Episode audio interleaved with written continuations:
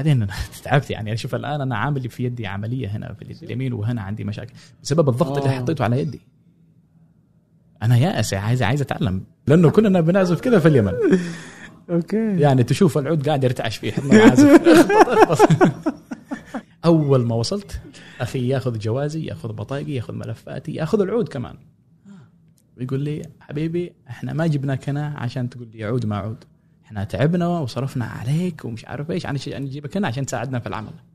كنت آكل علبة تونة لثلاث أيام. وكان عندي فرح مستني يقول لي روح اعمل فرح. أقول لها لا. الأسرة قال بتعمل فلوس. يا جماعة الخير مش فلوس. سألوني بس سؤال واحد. أنت مبسوط؟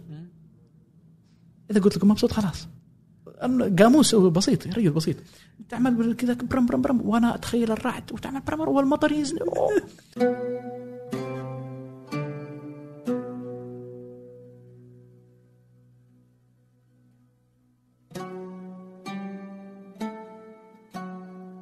أوه. أهلا.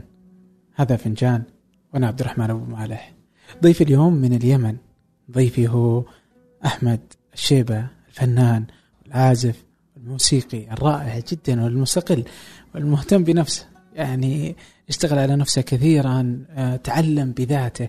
يعني هو من مواليد صنعاء وترعرع وعاش حياته كلها في صنعاء. وفي ذاك الوقت ما في مدارس ما في أماكن المجتمع ضده آه، الأسرة ضده الحكومة لا تدعم الفن. كل هذا وتعلم بذاته حتى أن عزف في الأوبرا المصرية ومن ثم انتقل إلى الولايات المتحدة لديه قناة فيها المشاهدات المليونية. كل هذا شغل لوحده قصة رائعة جدا في كيف الواحد يتعلم بذاته كيف الواحد يصر على أن يصنع أحلامه كيف الواحد يصر على أن يصنع ما يعتقد أنه هذا هو اللي فيه سعادته قبل أن نبدأ أود منكم إرسال هذه الحلقة لمن تعتقدوا أنها تهمه ولا تنسوا متابعة ثمانية على حساباتها في شبكات التواصل الاجتماعي ثمانية على فيسبوك انستغرام يوتيوب وتويتر ولاقتراحاتكم ولانتقاداتكم على إيميلي ابو مالح at ثمانية dot com ابو مالح at ثمانية dot com حيث أقرأ جميع رسائلكم. أما الآن لنبدأ. أهلا أحمد. أهلا وسهلا. أهلا أهلا. يعني أنت اليوم تظبطني أي مشكلة في الصوت؟ الناس تنزعج من الصوت يعرفون إنه أحمد. افترض إنه قد آه، بس لا تلومني بعدين؟ أنا أعمل اللي علي. يوم جيت أنت 2012 صح جيت هنا؟ نعم. يوم جيت هنا آه، كانت أول جيه لك نيويورك. أول زيارة لأمريكا إيه. أنا كنت مواليد اليمن غادرت اليمن 2011 أوكي إيه. وين في اليمن؟ في اليمن في العاصمة صنعاء آه. بعدين انتقلت لل- للقاهرة عشت فيها هناك سنة من 2011 إلى 2012 ومن ثم انتقلت إلى الولايات المتحدة ف يعني رحلة تدريجيه أنا رحلتي من من اليمن إلى القاهرة كانت يعني السنة اللي عملتها في القاهرة كانت نوعا ما جهزتني لل- للتغييرات اللي بتحصل في أمريكا. جلست آه، سنة في في القاهرة القاهرة سنة؟ نعم. إيه. اضطريت يعني. عجيب. آه، لأنه ابتديت معاملات ال- آه، الهجرة للولايات المتحدة من اليمن وعلى 2011 السفارة الأمريكية في اليمن تسكرت. فاضطريت أنقل ملفي إلى القاهره والمعامله كاملة اخذت سنة. بس اتضح لي ان أنا فعلا كنت محتاج السنة هذيك في الولايات المتحدة؟ في في في القاهرة نعم؟ طبعا لأنه بلد غنية يعني بال بال- بال- بالموسيقى وبالتراث بالأشياء هذه فال استفدت منه كثير. حتى مستواي في ال- في العزف تغير هناك. والله؟ إيه فاحتجت هذا الشيء. بعدين جيت المتحدة هنا و... وأنا الآن هنا 2012 ويعلم الله بعدين رحلة الجاي وين تكون فقعدت في مصر سنة قعدت سنة كاملة في مصر أيوة. و... وما كانت مخطط لها يعني برجع ل- حياتك كاملة كانت في صنعاء نعم درست فيها ال- درست. دراسة كاملة لبيت رعرات هناك يعني من 2000 من لقيت 2011 هذا يعني لو اللي يوم غادرت. مشيت. ولليوم ما رجعت أهلك هناك؟ ع- اسرتي هم مقسمين إلى قسمين. عندي في اليمن آه، اثنين إخوان. وأختين. وهنا في الولايات المتحدة عندي الوالدة وعندي اثنين إخوان وأخت. فالنص هنا ونص هناك. الوالدة و... كانت هنا قبل لا تجي أنت؟ الوالدة صار لها هنا تقريبا 15 سنة. بس تروح وترجع لليمن يعني. بس آه، ست شهور هنا ست شهور هنا ست شهور لأنه ما لازم تكون يعني منصفة يعني بين اولادها إنه لازم تعيش مع ذي لازم تعيش مع ذي فأخوي الثاني اللي هو الكبير صار له تقريبا هنا 30 سنة. ما شاء الله. إيه. فهو اللي جاب الوالدة. هو اللي جاب الوالدة والوالدة جابتني وكمان بعدين جبنا ال- الأخ الثاني. آه بقي الحين واحد بس؟ ولا آه. بقي اثنين الحين؟ الآن اللي هنا آه، اللي هناك. هنا كلهم هم مش مش عايزين يجوا هنا لأنه اوريدي عندهم أسرة وعندهم أولاد. يقول لك ليش يطلع يعني؟ كمان على أنا أصغر واحد في الأسرة كامل. آه. كلهم كل الأسرة انت اخر العنقود إيه بس لا يعني تصدق اللي يقول لك على آخر العنقود مدلع يعني فانا كنت ماشي بالأشياء هذه بس ما ضبطت معي. آه. ال- ال- الأسرة كلهم مزوجين وكمان مخلفين عندهم أولاد. ما شاء الله. فلذلك يعني من الصعب إنك تتخذ قرارات مصيرية زي هذه إنك تطلع من بلد ثاني ولا شيء زي كذا. بعد ما عندك already أولاد وأشياء زي كذا. فذلك هم مستقرين في آه، هناك. واللي هنا مستقرين واللي هناك مستقرين. تمام والله. أنت الوحيد العازف ولا عائلتك فنية أنا؟ الوحيد العازف في ال... في ال... في, ال... في الأسرة كلها. يعني حتى كلها. من ال cousins حتى يعني من الأولاد العم وأولاد الخال. ما في حد يعزف. ومتى بدأت تنتج؟ يا عزيزي بدأت 2004 Okay. اي اي إيش وقتها كنت تدرس؟ كنت آه لسه طالب. ولكن ال- القصة قصة عجيبة. هات هات هات القصة. طيب. كثير اللي يسمعوني يا عزيزي يستغربوا لما أقول لهم أنا كنت أكره العود. يعني اكره بشكل شديد. نتكلم عن التسعينات مثلا ولا نهاية التسعينات يعني عمري ثمانية تسعة سنين أشياء زي كذا منذ الطفولة. كان عندنا قناتين في اليمن. صنعاء القناه الاولى وعندنا عدن. أوكي. فقط. تمام. بعدين إذا في عازف عود حد بيعزف مثلا فنان يمني بيعزف عود في قناة صنعاء اولى غير القناة إلى عدن. عدن برضه في حد بيعزف هناك. سكر التلفزيون. ليه؟ كرها في الآلة ولا في انه كرها ولا إنه الموسيقى حرام ولا إيش؟ لا لا لا لا. أنا وقتها ما كنت عارف السبب بس اتضح لي بعده إنه التكرار. نفس الصوت نفس النغم نفس نفس. يعني أغاني جميلة وكل شيء بس أنا ك ك ك كطفل وقتها أنا مش مستوعب النغم ومش مستوعب الشيء بس مليت من التكرار. عازف عود وبيغني وحد وحد يعني اللي بيضبط له الإيقاع. ف ما استوعبته ما حبيته. إلى بعدين تقريبا سنة 98 أو 99 آه، أختي الفاضلة الله يديها طول العمر تزوجت وراحت للقاهرة عشان شهر العسل هي وزوجها بعدين كمزحة لأخي اللي أكبر مني أخذت له عود. عود كذا يعني آه، متوسط الحجم. علشان انه لسه تخرج من الثانوية. فيعني شوف لك شغلة. فجابت له العود واهلا ما في حد يعزف في الأسرة ولا. العود ظل تقريبا في البيت عندنا إلين 2004 الحين أنت ثانوية هذا كذا؟ وقتها لسه أنا لسه تقريبا داخل على الثانوية ولسه. إعدادية وشيء زي كذا. بعدين يا عزيزي زي ما أقول لك عندهم هنا يعني كولكتنج داست. اللي بس العود قاعد في البيت يجمع غبار. يوم من الأيام أروح على البيت وأسمع صوت عود. إيش اللي صار مش عارف. هي حد صديق لنا من الأسرة من الحي يعزف عود. فأخي كلمه قال أنا عندي عود. قال لي طب أعطيه. أعطيني إياه أنا بضبطه لك بأوزن الأوتار وأعلمك كذا شغلة. قال أوكي. بعدين أنا ماشي من جنب الغرفة اللي هم قاعدين يعزفوا فيها وأسمع عود وأشوف وهو بيقول لأخي استخدم الصباع هذه والصباع هذه واعزف النغم هذا. بارارام بارارام بام بام بس. أنا شفت هذه الثلاث الخمس دقائق مشيت الرجل مشى. أخي حط العود في الغرفة دخلت أنا بسرعة أخذت العود وعايز أطبق اللي هو علم أخي تمام؟ لأنه أنت يعني عندك فضول لأشياء جديدة تستكشفها مع أنه شفت هذا بس قلت في شيء في فرصة شيء أتعلمه جديد. تمام؟ أخذت العود وتعلمت هذه النغمتين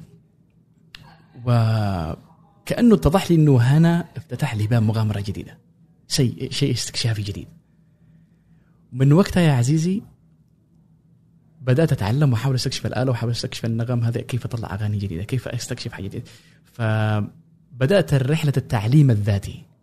من وقتها. أنا لليوم ما أقرأ الموسيقى النوت الموسيقية. ما تقرأ؟ ولا درست اكاديميا. من هناك يا عزيز شلون تتعلم ذاتيا هناك؟ يعني هذاك أخويكم اللي في الحارة هو اللي علمك ولا إيش؟ هو علمني أول شغلات هذه البسيطة بام بام اللي ما أنا فاهم شيء. يعني علمني أغنية و... تذكر شيء؟ الأغنية أنا فاكرها آه.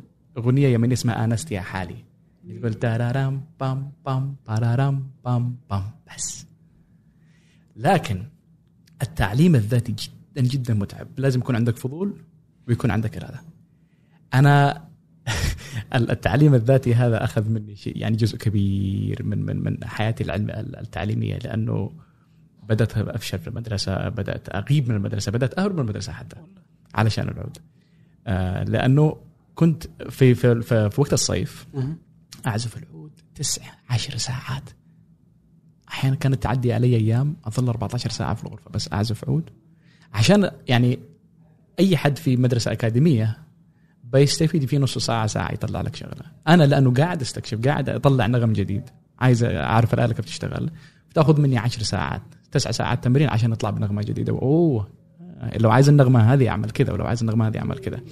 ففعلا يعني كانت وصلت لمرحلة فعلا يد الإصابع كانت تتفطر دم. لأنه الأوتار كانت جدا خشنة وسيئة والعود كان سيء لكن الإرادة كانت قوية. بعدين عدت سنة على سنة وكنت أتحسن كنت أتعلم ما زلت أتعلم من المدرسة اليمنية أهلك كيف كان وضعهم؟ هو إن أمك في في, أمريكا ما لا كانت لا لا. ولسه الوالدة بدأت تسافر لأمريكا من 2007 2008 آه، سنة. أوكي. إذا أنا مش غلطان في الحسبه تقريبا كذا 12 13 سنة إيه، آه. الرياضيات عندي مش مضبوطة صح كانت تعقرك آه، كل الأسرة كانوا ضد الكلام هذا تماما يعني يقول لك أنت ابن الشيبة. عيب. أوه عيب عيب. لأنه عندنا الفنانين مكانتهم في المجتمع مش يعني بغض النظر عن هذا صح ولا غلط لكن هذا المجتمع ماشي كده. فلما تقول لهم عايز أصير فنان ولا لما يعني يعني كانوا يتجاهلوا الموضوع نوعا ما وأنا قاعد في البيت دندن شوية بعدين يلا روح ذاكر يلا روح أعمل. بس لما شافوا الهوس قالوا لا. لما شافوا إنه أحيانا الصوت ممكن يطلع من البيت ويسمعوه الجيران قال لك لا. ابن الشيبه أنت مش عارف إيش يعني كانوا يحكوا لي قصص أوه لو أولاد اعمامك يسمعوا لو مش عارف مين يسمعوا بتصير مشكلة ويعني لما فعلا لما كانوا يجوا أولاد اعمامي عندنا لأنه ابن عمي كان كان شيخ وكان محافظ في مدينة وأشياء زي كذا يقول لك إيه، ده أنت الان إيش تعمل؟ كيف تواجه مجتمع؟ كيف تواجه أسرة؟ وكيف تواجه يعني الدولة كل حتى الدولة يعني ما كانش مهتمه بالفن لهذه الدرجة. كيف تواجه كلهم؟ تحاول تلاقي الاحترام اللي أنت عايزه. عجيب والله أنا كانت عندي مقاله لما كنت أقعد مع ناس بعد الحفلات يعني كانوا يجوا لي عازفين صغار عايزين أعطيهم نصيحة ولا شيء. أقول أنت بتولد في مجتمع محاط بثلاث دوائر. أول دائرة هي دائرة الأسرة. ثاني دائرة هي دائرة المجتمع. ثالث دائرة اللي هي الدولة. إذا كنت محظوظ عندك أسرة داعمة فعندك الآن تتعامل مع دائرتين المجتمع والدولة. إذا كنت غير محظوظ يعني ما عندك دولة أسرة داعمة ولا مجتمع داعم وعندك دولة يعني عايز تشجع؟ أوكي بس إذا أنت برضو زيي لا دولة ولا أسرة ولا مجتمع ولا حد يعني عايز يعطيك الاحترام اللي أنت عايزه. فبتضحي بأشياء كثير. عشان كذا فعلا بدأت أفشل في المدرسة وتقريبا سقطت في الثانوية يمكن ثلاث مرات. أول ثانوي آه، سقطت مرتين وثالث ثانوي سقطت مرة. ليش؟ لما كنت أروح المدرسة كنت أهرب وأروح محلات الموسيقى أتعلم. وكنت أروح أقول يلا أنا عايز أشتري عود. يقول لي أوكي. قلت أعطيني إياها أجربه. ويعطيني العود وأظل أعزف عليه ساعة ساعتين وأقول له أعطيني العود الثاني. واجي له ثاني يوم. وأعمل نفس الشيء ثالث ولا تشتري. إلين قال لي يا أخي شوف إيش حكايتك أنت. تجي لي كل يومين ثلاثة تقول لي عايز اشتري ولا اشتري حاجة. بعدين طردني اضطريت أروح لمكان محل ثاني. المحل الثاني قال لي أنا فاهم شغلتك. أنت صار لك تجي عندي كذا أسبوع. بعطيك خيار. قلت تفضل. عايز تعزف؟ اعزف براحتك. قلت حلو. بس أنا تجيني كل شهر. اعواد 40 50 عود. يوصلوا وزنهم نظفهم ضبطهم واعزف براحتك بعدين كل مدرسة أنا ساكن عنده في المحل وأروح هناك واقعد مع موسيقيين ويعني وأتعلم منهم وأشياء زي كذا فليش يا أحمد تسقط في المدرسة؟ ما مش عارف والله. كنت أقول لهم الأساتذة يظلموني. قالوا لي مالك يا أخي؟ يعني بين كل الطلبة يعني اساتذه يظلموني أحمد هم مستقصدينك. يعني. آه، آه، والله صح. كنت أقول لهم أيوه مستقصديني. ليش طيب على راسك؟ ليش يقول مش عارف. مش عارف. لأنه فعلا قالوا لو نسمع بس إنك تعزف يعني أمام الملأ ولا على المسرح بنكسر لك العود فوق راسك. وفعلا لما أخي من ديم أمريكا اللي على أساس كان المفروض يكون المتعلم المثقف اجى لليمن وأخذ العود وكسر في جدار أمامي. إيش في؟ يا جماعة الخير صلوا على النبي. يعني الموضوع طبيعي. إلى وصل اليوم تحدي إنه فعلا أولاد اعمامي يجوا عندنا اليوم يوم للبيت. وامي قالت رحت الغرفة اللي جنبهم قعدت أعزف بصوت عالي. سمعوا؟ قالوا أحمد إيش في كذا؟ ورحت لهناك وأنا ماسك العود أمامهم. عزفت أمامهم قالوا حلو. وأمي قاعدة كذا متنرفزة شوي طلعوا خلاص قلت خلاص الدنيا عوافي ما حد له دخل بحد. يعملوا لي عايز أنا يعني عندك ابن موهوب. يعني هل هل تفضل أنك تستغل يعني موهبة ولدك في المكان المناسب؟ ولا بس عايزه تطلعه بالشكل اللي أنت حابب؟ وما يكون شيء ما يعطيك يعني 100% ما يعطيك 100% فمن هناك اضطريت إنه فعلا أطلع على اكون شخصيتين. شخصية في البيت اللي أنا العود يعني شيء عادي المهم أنا انسان اذاكر بس برا أنا قاعد بس أعزف عود ومن 2007 يا عزيزي إلين تقريبا 2009 ولا هم عارفين إيش قاعد اعمل برا. نسيوا من السالفة يعني؟ لأنه ما حسوا إنك لأن سكرتها في البيت. أه. اضطريت يعني أحيانا مع ضغوطات الأسرة. ضغوطات المجتمع قد تتعامل معها إذا عندك أسرة داعمة. لكن إذا أنت الأسرة هي الدائره اللي أنت معاها طول الوقت ما تدعمك. تضطر تخلق ما يسموها ال defense mechanism أو ال coping mechanism اللي هي كيف تتعامل مع المشكلة هذه وتوصل اللي أنت عايزه. فكان يقول لي إنت إيش قاعد تعمل برا؟ لا نعرف أصحابك من. ولا نعرف إنت إيش قاعد تعمل. إيش اللي صاير معك؟ يقول لهم لا والله بس أنا اطلع اتمشى يعني وأشوف الناس وأشرب قهوة. ف فعلا أنا أشرب القهوة. إلى إن 2009 طيب دقيقة. إيه. أختك اللي جابت العود ندمت؟ هي كانت تحب العود.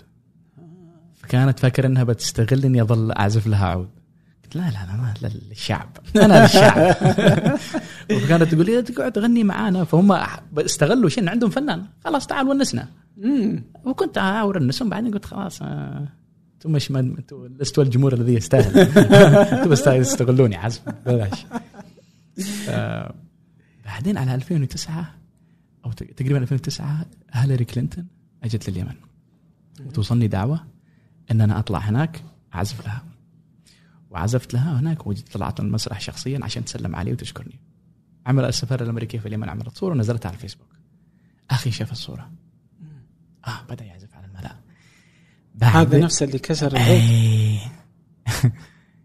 أنا قلت الآن إيش اللي بيصير؟ الراجل نزل في الفيسبوك This is my brother I'm so proud. هاي. الآن براود ف فعلا كانت حادثة العود أليمة لأنه أنت تتعلق بالآلة وتحب العود هذا الخشب هذا تتعلق فيه وتشوفه يتكسر أمامك كذا كان شيء فعلا مع إنه كان سلبي ولكن قوى العزيمة عندي إنه لا لا لا الآن اصبح تحدي. كان بالنسبة لي هواية الآن أصبحت قضية. أصبحت قضية بالنسبة لي. وفعلا آه، مع الأسرة يعني الناس يفتكروا إنه خلاص من 2009 من 2010 الأسرة كانت متفاهمة. لا لا لا لا. الين 2017 بالله عليك. إيه أنا تركت الأسرة وعمل الأسرة وكل شيء متعلق بالأسرة 2017 وظلوا ورا يا أرجع أشتغل معانا مش عارف إيه. بحكي لك القصة هذه. يعني مأساة ف... فعشان كذا لما ألاقي شباب يقول لي أنا بس أبوي ما بسمح لي أمي أخوي مش عارف إيه أحس فيهم على طول. أحس آه. فيهم. وأقول لهم الموضوع ياخذ وقت. ياخذ وقت. 2009 حصل الكلام ده أو 2007 شيء فاتني. الحين برجع ل 2007 إيه؟ بس الحين أنت تكلمت عن العائلة مم. المجتمع سوى لك شيء؟ المجتمع المجتمع واخذ نظرة الفنان إنه بس بيعمل أفراح خيم اعراس أشياء زي كذا حفلات لأنه المجتمع يتعامل مع القضية ومع الفرد تماما كما الدولة تتعامل معه إذا الدولة نفسها ما أعطت احترام للفنان المجتمع ما بيحترم. بس في عندكم يعني تعرف في اليمن في فيصل العلوي ابو بكر سالم آه، حمود آه، حمود السما يعني في فنانين يعني الفن في اليمن مو بجديد ولا هو مفتعل ولا هو صدفة. يعني متجذر في فل- الفن. فل- موجود. إيه؟ الفن موجود لكن الفنان نفسه إيش قيمته في المجتمع؟ يعني ذولا قيمتهم مو بمرة داخل المجتمع؟ قيمتهم طيب okay أنا بقول لك هنا لما تدخل في في الشرائح العميقة تبع المجتمع تلاقي المشكلة فين؟ تلاقي فعلا قيمتك. Okay أنا مثلا أنا الفنان مثلا أي فنان فني يعني من الأسامي الكبيرة زي فيصل العلوي أستاذ كبير تمام؟ فيصل العلوي مثلا إنه نفترض إنه شاب تمام؟ وأيامها مثلا راح عايز يتزوج من أسرة تفتكر يعني بيقبله؟ هنا تبدأ يعني لما تخش في أشياء الوظائف ال- العمل ال ال ال إن الشعب يأخذك بجدية أكثر وباحترام لشخصك. بس لا هنا عندنا ال- الطبقيه إنه الفنان يسموه عندنا مثلا المزين. يعني ال- الجزار هذا ما عنده احترام. الحلاق ما عنده احترام. ما يحترمه. يقول هذا حلاق تزوج لك حلاق. ولا هذا جزار تزوج هذا فنان مزين. إيش؟ فهنا المشاكل الطبقيه هذه تأخذ المجتمع فترة طويلة لين يتخلصوا منها. الآن أنا لما أرجع بالفكر هذا وأشوف أسرتي ليش تعاملت معي كذا من منظورهم. هم يقولوا أوكي ولدنا عايز يصير فنان. حلو. طب خلينا ناخذ نظرة على الم... على ال... ال... ال... ال- المكان هذا اللي هو عايز يروح فيه. حلو. يلا خلينا نشوف الفنانين. والله الفنانين كويسين بس مكانتهم مش في المجتمع مش ولا بد. وإحنا أسرة عندنا اسم مح... يعني محترم في المجتمع. ولو هو دخل كفنان ممكن يخرب الاسم هذا. طيب ندخل الموضوع المادي. الفنانين ما بيعملوا فلوس في اليمن. يعني يروح فرح يشغلوه من الصبح لين الليل عشان يعمل لك يعني دولار دولارين. فهم قالوا لا ماديا بتنجح. ولا سمعة. ولا سمع ولو ما لما تجي عايز تتزوج ما اللي بتزوج ما اللي بيزوج بنته الفنان. فهنا انت الآن تخيل تمشي عكس التيار. ولا في حد بيسبح معك. ولا الدولة معك. ولا حد معك. دولة لهم ما عارفين انت وين ولا بيدعموا اي فنانين والله كان في عندنا فنان فعلا الكل يحزن عليه. نسيت اسمه. أنا جدا سيء مع الأسامي اللي كان آه كان جدا عنده تاريخ جيد في الفن اليمني. آه وصل لمرحلة إنه كان يروح بالعود تبعه في الشوارع يقول ادفع 100 تسمع أغنية. والناس يحبوه لكن الدولة رمته. ف أنت الآن بتمشي عكس تيار جدا جدا قوي. فلذلك أخذت مني سنين الين اقتنعوا. قد لاحظت إن المسلسلات الكوميدية الجديدة ما تضحك مثل القديمة؟ النكتة كلها يتم تغيير مفهومها الحين بسبب الصعوبية السياسية يعني الطرف عموما قائمة على هذه الأشياء قائمة على الأشياء المخطئة سياسيا. هذا فن النكتة كله ممكن أنه يتم إلغائه إذا صار كل شيء مصيب سياسيا يعني. أو تعرف دان جilbert رائد الأعمال اللي قدر ينعش مدينة ديترويت. بالتصميم. قام بشراء آه، معظم العقارات في ال downtown في مدينة ديترويت. لما اشترى العقارات وظف فيها 24 من أبناء كليفلاند من أبناء ديترويت. أو حتى النوم. ثلث يومنا يروح فيه. تعرف وش النوم وكيف يصير بالضبط؟ ما في إجابة واضحة ليش إحنا نحتاج النوم. الذواكر اللي تعلمناها خلال اليوم تنتقل من الذاكرة قصيرة المدى إلى الذاكرة طويلة المدى. العالم مليان أفكار وفي بودكاست ارباع كل اربعاء حلقة عن فكرة جديدة وبموضوع مختلف. بس أبحث. ارباع في أي برنامج بودكاست تستخدمه.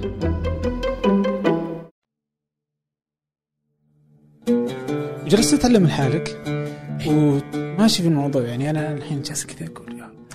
شلون يعني هل التعليم الذاتي ممكن يقودك إلى أنك تعزف في الأوبرا المصرية 2007 هذه اللي 2007 أنت ما توقف عندها لا الأوبرا المصرية عزفت فيها في 2011 طب أجل تعال عطني في سبعة. 2007 كان أول طلوع لي أمام ال- الملأ. كان في مهرجان اسمه صيف صنعاء. فالحضور كان كبير وكانت نائبة وزيرة الثقافة موجودة. كلموها شباب عنه أحمد شيبي في عازف مبدع. وأصرت إن أنا أطلع المسرح. يا أخوان في بيكون في ناس هنا من الحي. لا تفضحوني استروني الله يستركم. فكرت إنك تطلع بغير اسمك؟ لا. آه. إلا اليوم ما زلت محتفظ. باسمي. طلعت طلعت. إيه، فأنا بس قلت يلا بطلع واللي يصير يصير. لأنه أحرجتني يعني وكمان شخصية بمكان بمكانة ال- كانت الأستاذة نجيبه حداد. ما تقول لهم لا يعني. عيب فقلت يلا بطلع. وطلعت كان في واحد نسيت اسمه. يا أخي الأسامي هذا. أنا أعتذر لأي واحد انسى اسمه لكن عملت أغنية واحدة بس. الجمهور صرخ. أنا كنت أنا واحد وكان واحد بيغني بيغني من أغاني فيصل العلوي وورايا خمسة عازفين إيقاعات. شعلنا الدنيا زي ما يقولوا. تمام؟ قلت يلا يا الحين أروح البيت وفيه خبر ولا أي شيء بس ما صار في أي حاجة. إلين 2009 اللي طلعت فعلا رسميا قلت اللي يصير يصير. طلعت في يوم المرأة العالمي. احتفال بيوم المرأة العالمي ذلك يوم المرأة العالمي كفو والله. اي قلت أنا بطلع لأنه كان عندنا برضو عازفتين شابات يمنيات. طالعين بالحجاب وأمورهم طيبة وبيعزفوا جيتار. فقلت هذه رسالة جدا عميقة للمجتمع اليمني وكمان للفنان وكمان للمرأة. 20 عصفور بحجر واحد. وطلعت فعلا وكان في المتحف الوطني وكانت السفارة الأمريكية موجودة وكذا. من هناك كونت فرقة اسمها اميغو آه اميغوس إحنا كنا أربعة شباب شا... ثلاثة شباب وشابتين. و... وبدأنا نعمل حفلات.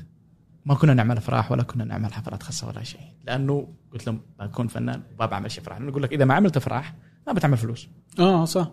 وإذا- طيب خلينا نجرب يا أخي. خلينا نجرب. قلت أنا عازف ما أروح. إيه، وفعلا عدينا وبدأنا نعملها في كل سفارة دخلنا السفارة الأمريكية السفارة الفرنسية البريطانية الألمانية وعملنا حفلات زي الفل. والمجتمع بدأ يحترمنا. دخلنا في المركز الثقافي وعملنا كله مسارح ما في أشياء خاصة. بعدين على 2010 بدأ بدأت أحاول أجيب الأسرة يحضروا حفلاتي. يعني تخيل اليوم من 2004 لين 2019 صرنا أسرتي ما حضروا لي إلا يمكن حفل واحد أو حفلين. والله؟ إيه. أنا ما اهتميت عشان أكون صريح معك. أنا الآن معك هنا لأنه حاسس بحوار صادق مرتاح معك في الكلام. هم اللي بيجوا عشان هو ما عنده إذا ما كان عندك فضول من البداية من أول يوم لا تلعب على يد يعني في الآخر. فاتاكد إن أنا صادق مع الجمهور والجمهور صادق معي. هذا شيء مهم جدا. أم، 2010 بدأوا يعرفون إني قاعد أعمل حفلات. غادرت 2011 عملت لقاءات في قنوات مصرية تقريبا طلعت في ثلاث أو أربع قنوات مصرية. عملت تقريبا حفلين أو آه، تقريبا ثلاث أربع حفلات وواحد منهم كان في دار الأوبرا المصرية. كان جدا جدا يعني آه، إنه وصولك يعني هذه النقطة هنا أحس إنها كيف نعم. إنك قدرت توصل تعزف في دار الأوبرا المصرية و... وأنت يعني ما ما تخرجت من معهد موسيقي ولا معهد فني كله شغل لوحدك يعني. مم. في ظل هذه الظروف بعد يعني ما كنت أعرفها. صحيح صحيح. لما ما تلاقي مصادر تتعلم منها. بعدين يوتيوب 2004 2005 ما ما, ما كان هو كان- اي 2006 حتى ما ما تلاقي حصص ولا دروس موسيقية. حتى كان في في اليمن كان في مكان اسمه البيت اليمني للموسيقى. كان معهد صغير بس بيعلموا عود وبيانو ثلاث غرف وجيتار. الإقبال كان عليه هائل جدا. يعني المجتمع متعطش يا أخوان ادعموهم جيبوا لهم شيء. المجتمع متعطش لهذه الأشياء. لكن كدراسة أكاديمية اللي بتنهض مش بس مستوى بمستوى المجتمع كامل ما كانت متوفرة. فرحلتي في في في القاهرة عديت على بيت العود العربي تبع الأستاذ نصر شمه فشفت المستويات الهائلة اللي الناس بيعزفوا فيها. أوه إيش يعني إحنا وين وهم وين؟ آه، اساتذه كبار هناك يعني الاستاذ نصير بيعطيهم الدروس يعني جدا عالية. فدخلت كنت اختلطت بهم تعلمت منهم كذا شغلة. فكل رحلة أعدي فيها. أتعلم آخذ شيء آخذ شيء. لأنه لما تكون عازف بتعليم ذاتي وكمان بس سمعي ما في ما بتقرأ نوتة. السمع عندك يكون شغال. أي شيء تسمع تعزف على طول. بعدين أنا تعبت يعني. أشوف الآن أنا عامل في يدي عملية هنا في اليد اليمين وهنا عندي مشاكل. بسبب الضغط اللي آه. حطيته على يدي. أنا يائس عايز عايز أتعلم. ما في الا تستكشف أنت بنفسك. فمن هناك استفدت أشياء كثيرة كانت لي نقله نوعيه بعد رحلتي لمصر. في دار الأوبرا أنا كنت مدعو تقريبا 22 مايو الحفل آه، الحفل وطني يمني كان تقريبا إذا أنا مش غلطان السفير السعودي أعتقد كان موجود والوزير وزير الثقافة المصري وكان في كان في ثلاث قنوات موجودة. ف قدمت مقطوعات آه، من تأليفي تقريبا ثلاث أو أربع مقطوعات. يعني لما تدخل دار الأوبرا المصرية يا أخي الجو ولا مكانتك كفنان. هناك انه هنا كان في فنانين كبار يعزفوا هنا فهناك اتضح لي إنه لا لا لا الموضوع الموضوع جد. الموضوع جد. آه، واتضح لي فعلا إنه لما أروح الولايات المتحدة لازم لازم خلاص نكمل المشوار هذا. أنا كنت مقتنع بس كنت مش عارف الصورة وين متى كيف وأين. بعدين لو بدات قصة أمريكا. خذ قهوة. خلينا خذ لك فنجان. الان مس... آه،. وأنت وصلت إلى مصر وانت داري انك هي مرحلة انتقالية صح وعشان تروح يعني أمريكا نيويورك نعم. داري يعني هذه الخطة يس كانت آه، مصر إنه علاقتك بمعهد آه، نصير. و- كل هذه كلها صدف يعني ولا كنت داري. ورايح و... أنا كنت كنت فاكر إني بقعد هناك شهر بس آه. على أساس بروح أغير الملف زي ما كلموا قالوا لي الموضوع ممكن ياخذ شهر شهرين عشان كذا قلت له يلا خلاص رحت هناك حطيت ملفي في السفارة. ستة شهور لين ردوا عليها رحت عملت معهم اللقاء. بعدين لأن أنا ساكن لحالي ولا عندي شغل ولا شيء الموضوع اخذ وقت طويل. بعدين أنا كمان مصاريف إيه بعدين ستة شهور ثانية. بعدين بدأت أخرج بدأت أتعرف على ناس أنا عايز أشوف موسيقى عايز والسنة هذه فعلا كانت مفيدة. تعلمت منها كثير. تعلمت أه، لأنه أساسا لما تع- تعليم ذاتي قد يكون تتعلم الشيء الغلط. الآن لما يجي لك حد يتعلم من الصفر أسهل لما يجي لك حد متعلم غلط وعايز يتعلم الصح. لأنك عايز تكسر الشيء اللي هو تعود عليه وتعلم الصح. فأنا هم ب- كان في عندنا تكنيك في العود يسموها الريشة المقلوبة. أنا مش فاهم هذا الشيء. أنا تعلمته هناك عندهم في لأنه لما قعدت مع نصير شمه قال لي اعزف لي. فقال لي أنت ناقصك بس الريشه المقلوبه ولا عزفك كويس؟ فأنا رحت هناك بس عشان الريشه المقلوبه that's it وش فكرة الريشه؟ الريشه المق... الحين إحنا أنت لما تعزف بالعود تعزف بال... بالريشة ضرب لتحت من فوق إيه. لتحت. آه. فالريشة المقلوبة تحت فوق تحت فوق. وهذا مش متعود عليها. خلاص أنا بس أضرب كذا بس قوي يدك واضرب. فلما رحت خليه عندك عزيمة لأنه كلنا بنعزف كذا في اليمن. أوكي. يعني تشوف العود قاعد يرتعش فيه. بعدين بدأت أحن على العواد اللي في في يد العازفين. لما شفت إيش الإمكانيات اللي كنت أعملها بهذا ال- ال- ال- التقنية في العزف أخذت مني وقت إني تعلمتها. وتغير مستوى العزف. ففعلا محطه مصر كانت محطة مهمة جدا. مم. وكونك يعني يوم دخلت ال- الأوبرا يعني حسيت إنه ممكن تكون يعني عازف في مثل هذه الأماكن وكيف شفت قبلك وكذا أثر فيك يعني؟ يعني تاخذ صورة مصغرة عن مستقبلك كيف بيكون. ممتاز. لأنه إحنا هنا قريبين من كارنيجي هول مم. كارنيجي هول جدا مسرح جدا يعني عريق. وعزفت فيه. مع أوركسترا من 200 عازف على المسرح. Wow. فلما تشوف شيء مصغر في مصر بتعيش شيء كبير زي هذا في المستقبل. كفو والله. طيب آه، جيت 2011 إلى نيويورك. 2012 12 نعم. إيه، عفوا يعني نيويورك.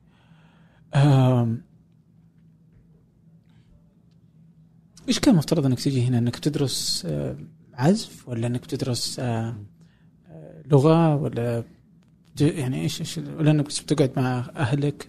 إيش الخطة اللي كانت موجودة؟ الخطة بالنسبة لي إن أنا أجي هنا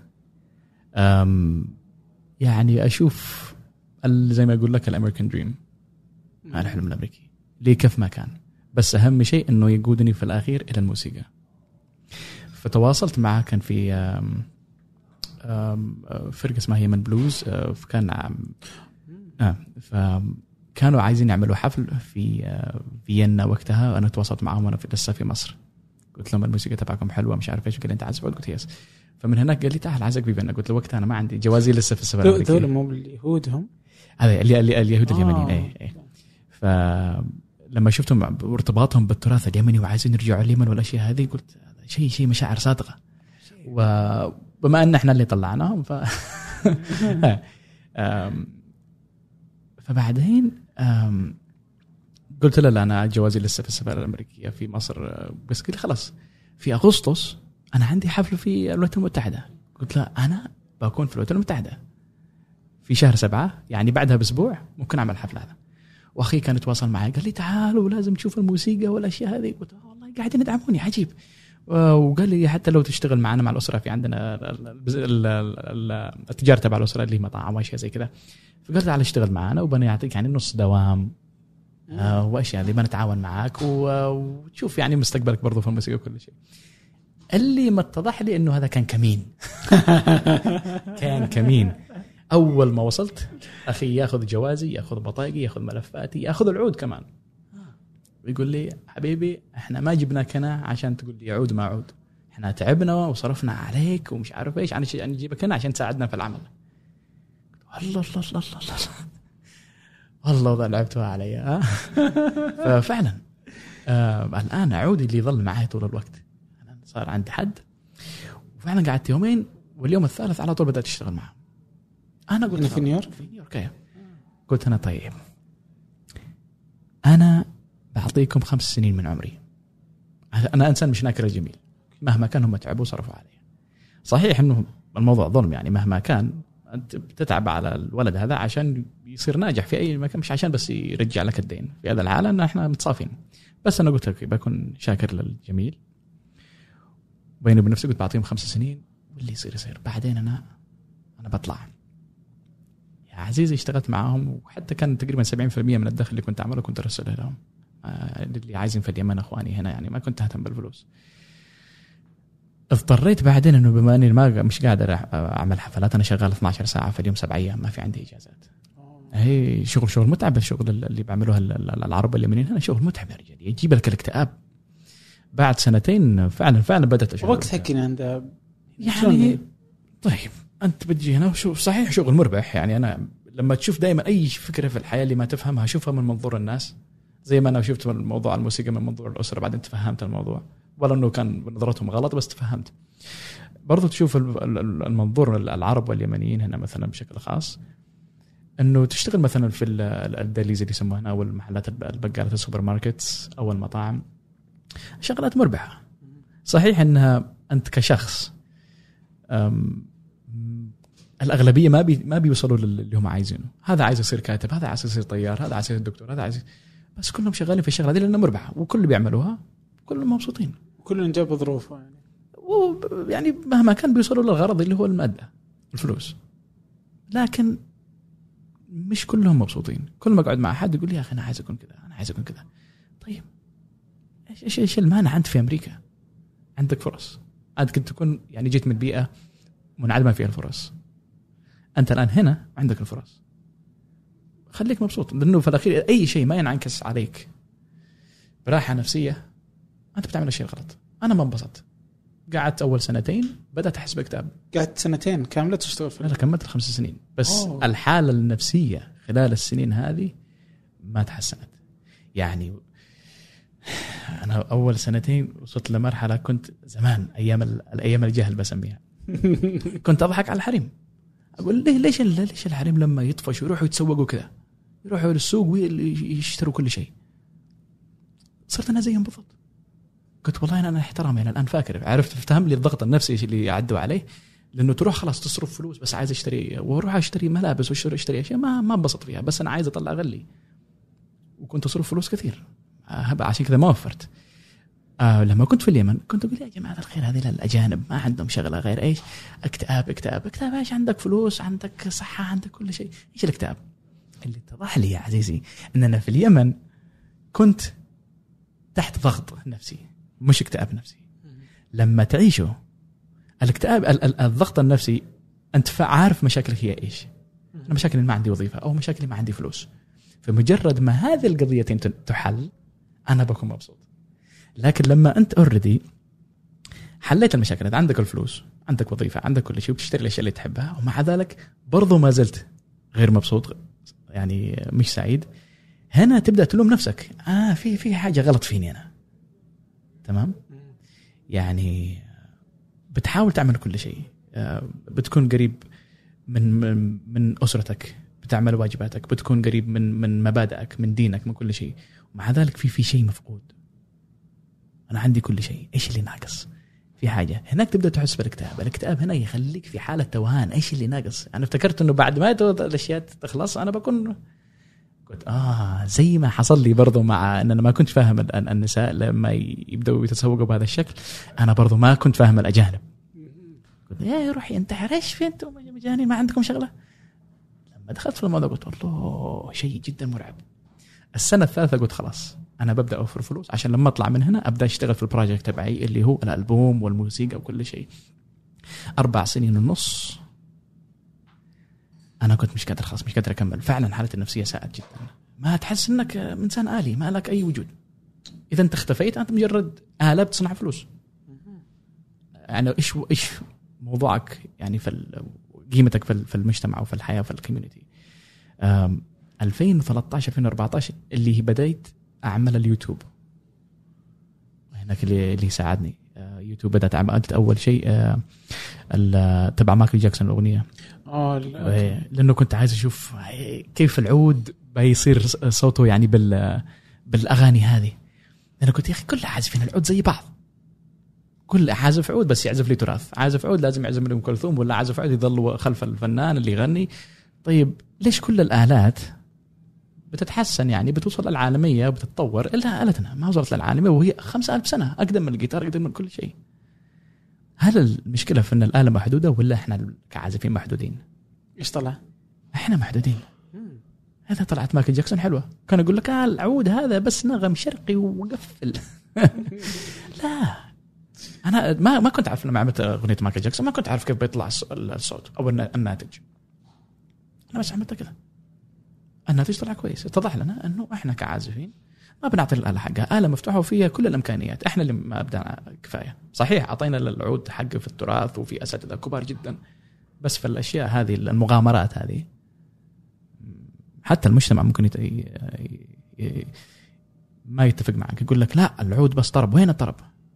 خلاص أعطينا فرصة من الحلا أنت عايز طرب؟ العازفين مليان. يعني لازم يعني مثلا كلنا مثلا نكون بنفس اللون. خلي كل واحد ينوع. أنا أعمل لك لون هذا يعمل لك عصير مانجو هذا يعمل لك عصير strawberry هذا يعمل لك كل واحد يعطيك flavor أنا هذه شغلتي. يقول لك طيب أعطينا مثلا طال المداح والاساتذه الكبار هذه. أقول له أوكي بس في ناس بينصفوا هذه الفنانين بشكل أكثر. عشان لا أتطرق في حوارات يعني جانبية أرجع لك للموضوع هذا عشان نخلص منه. آه أربع سنين ونص طلعت بالفلوس اللي قدرت أوفرها. ضليت مكتئب سنتين. معلش آه شهرين في الشقة تبعي. ما طلعت. لأنه قلت لهم خلاص أنا مش قادر اكمل خمس سنين طلعت كل ما أقول أنا بطلع وبستثمر الفلوس هذه في الألبوم أطلع وأشوف الفلوس وأقول هذه مش فلوس هذه أربع سنين ونص من عمري. يعني مش مش مش مقتنع. يعني لو فشل المشروع أنا ب... بيحصل لي شيء آه، غير جيد. رجعت العمل ظلت تقريبا ستة سبعة شهور حاجة زي كذا صرفت اللي كل اللي فوق واللي تحتي رجعت تقريبا للصفر. وكمان آخر فلوس كانت عندي. كنت أتصل لاصحابي أخواني عايزين فلوس أبعث لهم. صاحبي قال أنا عايز أتزوج. بحثت له. فلان عايز فلوس. إلين 2017 فبراير. كان باقي معي تقريبا مش عارف كيف ألف. رحت أخذت فيهم سيارة. حسابي في البنك زيرو. طلعت من العمل. حسيت بارتياح عجيب. عجيب. لما ترجع كأنك لسه جنين. انبسطت فيه. الآن خلاص. ادخل مشوارك الفني بثقة وادخله من الصفر. عشان لو مرة من المرات في, مش في منتصف المشوار رجعت للصفر عارف كيف تتعامل معه لأنك دخلت من الصفر. أما تدخل باستثمار خارجي لأنك مش ما عندك الإيمان بنفسك أبو مشوارك وتدخل بدعم ثاني من مكان ثاني ما ب... ما بتعطيها ال 100% عجيب والله. إيه. أمي كانت تقول يلا عندك سيارة الآن ادخل اشت- اشتغل اوبر هذه أكثر شيء يعني ممكن يهدد نجاحك إنك يكون عندك تأمين من مكان ثاني. بس لما أنت عارف إنه هذا حياة أو موت بتعطيها كل اللي وراك كل اللي وراك واللي قدامك يعني بتعطي كل شيء. وفعلا رفضت إن أنا أشتغل أوبر رفضت كل شيء ولا طلعت ولا عندي أي شغله ولا أي حاجة. اشتغلت أول حفلات لي عملتها مع عبد اللطيف يوسف. إيه 2017 أجوا لهنا. آه تقريبا كانت شهر مارس. يعني من 2017 فبراير إلين شهر مارس ولا كان عندي شيء. أجوا لي بعدين قالوا آه عبد اللطيف يوسف الشاعر الله يذكره بالخير. عملنا حفلتين في نيويورك وحفلة في بروفيدنس ما كان هم الفلوس. أنا عايز أتحرك عايز عايز آه، أي شيء. يعني آه عايز ألعب موسيقى. وانبسطت. كان شاعر جميل وكان يعني حوار ما بين العازف والشاعر كان شيء جميل. أم الأسرة قال بتعمل فلوس. الخير مش فلوس. سألوني بس سؤال واحد. أنت مبسوط؟ إذا قلت لكم مبسوط خلاص. وفعلا يعني عدى 2018 بدأت أسافر. أبدأ أعمل فلوس. أقول لهم شوفي الوالدة يعني على وجه الحدود. أقول لها عندي أخي اللي أكبر مني. بيعمل فلوس ثلاثة أربع أضعاف اللي أنا أعملها. قلت له هو مبسوط؟ قالت لي لا. قلت خلاص. أنا ما ما أعملش نفس الفلوس اللي بعملها بس مبسوط. لأنه أي قرار تتخذه في الحياة مبني على أنك تكون مبسوط. ما بتاخذ قرار ينكد عليك. تاخذ قرار يبسطك. خلاص روح للانبساط دايركت واختصر. صحيح؟ إحنا اليوم هنا. صار لي سنتين من 2017 في عام 2016 أعلنت السعودية عن رؤية 2030 رؤية المملكة العربية السعودية 2030 رؤية طموحة وشاملة. غطت تفاصيل حياتنا اليومية من خلال برامج الإسكان وجودة الحياة والتحول الرقمي. وامتدت لتشمل نمو وتنويع الاقتصاد عبر برامج صندوق الاستثمارات العامة وتطوير الصناعة والخدمات اللوجستية وغيرها.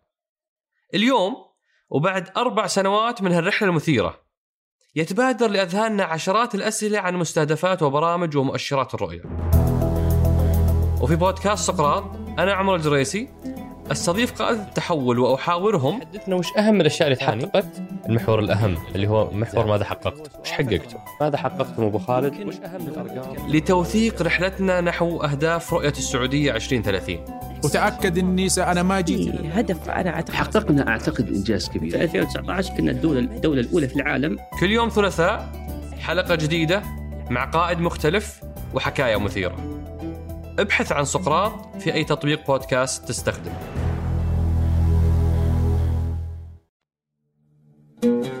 قلت لك فترة وانت تنشر الفيديوهات على اليوتيوب.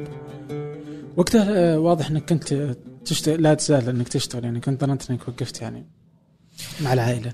ما كنت تشوف إنه مقياس؟ يعني هي تضرب أرقام مليونية؟ أنا ما توقعتها. ما توقعت ان يصير اللي صار. أنا كانت بالنسبة لي بس مغامرة عايز أشوف العود وين بيروح. إيش اللي بقدر أعمله بالعود؟ ما كان يقول لك اطلع؟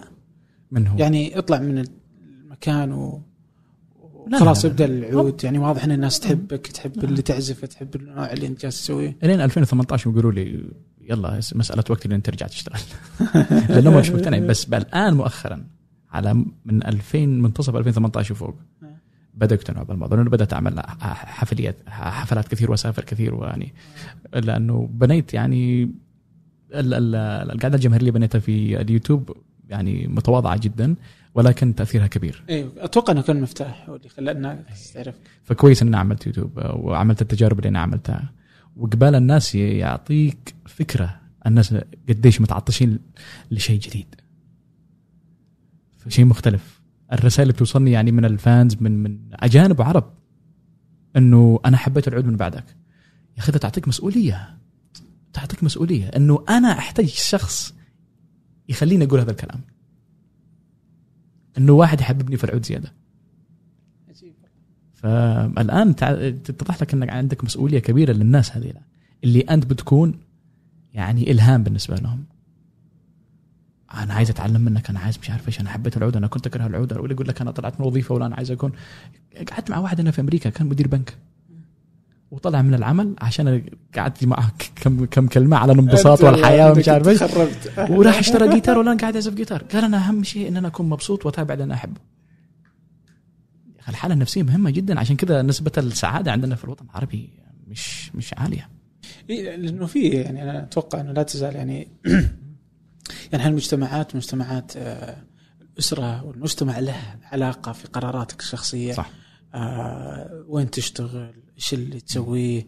طبعا يعني اللي أنت تتكلم فيه عن المجتمع هو نفسه يعني أتوقع إنه ينطبق على يعني ما أعرف عن المجتمع الثاني بس في السعودية مثلا. واضح إنه موجود يعني الفنان وعلاقته بمن يتزوج وهل يزوجونه ولا لا وزي كذا. بس يبدو انها بدأت تقل شوي في السعودية. آه لكن يعني لا تزال المجتمعات العربية بالدرجة الأولى أو حتى في الخليج العربي العائلة قوية فيها دخولها قوية في قرارات الشخص كله. آه حتى كبر صغر نفس الشيء ما تفرق يعني. والمجتمع برضه يتدخل وكلنا يتدخل يعني. وهذه تأثر في إنه الواحد ما يقدر يسوي اللي يبغاه. يعني كثير يعني حتى في كثير من الحلقات اللي سجلناها تذكر يعني في ناس ما تقدر تسوي يعني ما كانوا اللي سووه ما كانوا أهلهم راضين عنه. وهذه فيها تحدي مع الذات صحيح. يعني. صحيح. انت دورك كفنان إنك آه، تقوي سمعتك. يعني كنت أجيب مثل بعض الناس إنه لما كنت أعمل حفلات في اليمن يطلبوا مني بس إنه أغني للحارثي أغني ل- ل- ل- للفنانين الشعبيين. بس انت كبار لكن طب أنا قاعد أعزف لك بيتهوفن يا ابن الحلال. تمام؟ يقول لك لا إيش فلما تفكر فيها في ناس بتحكم إنه لا لا ذوقهم يعني يعني ما هوش عالي ولا شيء زي كذا. لا لا لا هم بيسمعوا الفنان. الفنان وفر لهم ال- الطبقة من العزف فقط. وفر لهم الأغاني التراث ولا شيء. كذا لما تروح لمصر في اللي بيسمع لك الأغاني الشعبية في اللي بيسمع لك الأغاني الكلاسيك زي أم كلثوم ولا سد الكبار وفي اللي بيسمع لك ال- أوبرا. لأن ال- الشريحة الفنية هناك الفنانين وفروا لهم هذه الخيارات. صح. أنت الآن مثلا روح ابني دولة والدولة حط فيها جامعة واحدة. الجامعة هذه فيها بس محاماة. كلهم بيطلعوا لك محامين لأنك ما وفرت لهم خيارات. فلا تلومهم لوم اللي اللي بتوفر للمجتمع. صح. فاحنا الآن واجبنا كفنانين عازفين ممثلين أشياء كذا أنه نرتقي بمستوانا ونحترم أنفسنا ونعني هذا بينعكس على احترام المجتمع لنا. فلذلك هنا الفنانين يعني في ال- في ال- في الدول الأجنبية مكانتهم عالية جدا. يعني بيتقابلوا مع الرؤساء يعني بيحبوهم أكثر مما بيحبوا البوليتيشنز مم. إيه طبعا. طيب أنت اليوم عزفت في في نيويورك. وعزفت في أماكن يعني في آه، في مصر في السعودية في اليمن نعم. آه، وين كمان؟ كندا كندا وإسبانيا إذا أنا مش غلطان و رسميا أنا ما ما, ما كنت أسافر كثير لأنه لسه ما نزلت الألبوم آه. عندي ألبوم بينزل قريب بعدها ببدأ لفة حول العالم آه، لأنه آه، مع إنه يوتيوب كان شيء جي- جيد جدا لكن الناس بتفتكر إني بعمل نفس الشيء اللي عملوه في اليوتيوب على المسرح. ومش صحيح. طيب حلو. مم. الحين ودي أركز على هذه النقطة أنك أنت عزفت في الشرق والغرب نعم. أنت تقدم للغرب آلة شرقية. صحيح. ومعزوفات شرقية صح؟ لا. آلة شرقية نركز. سو وتعزف أنت نفس الشيء عند الشرق بالآلة الشرقية. مهم. كيف تشوف الفرق بين الجمهورين؟ كيف يتقبلها؟ كيف تشوف الغرب يشوفك؟ بعدين نروح للشرق. الغرب يتشوق بشكل كبير لشيء جديد. فبعد منزل من المسرح دائما من المسرح اللي فيه أجانب اشتياقهم للمزيد عجيب جدا. وين ألبومك؟ عايزين نسمع لك. وين حفلتك الثانية والأشياء هذه؟ جد الاله هذه لأنه بيشوفوا الاله ما بيشوفوها بيشوفوا تاريخ. بيشوفوا آه، لاننا لما أطلع المسرح أمام ال- ال- ال- الجمهور الشرقي غير الغربي الغربي أعرفهم على الآلة. هذه آلة صار لها خمسة ألف سنة هذه آلة كذا هذه كذا وتجي من هنا وتجي من هنا. والجيتار طلع منها ولا.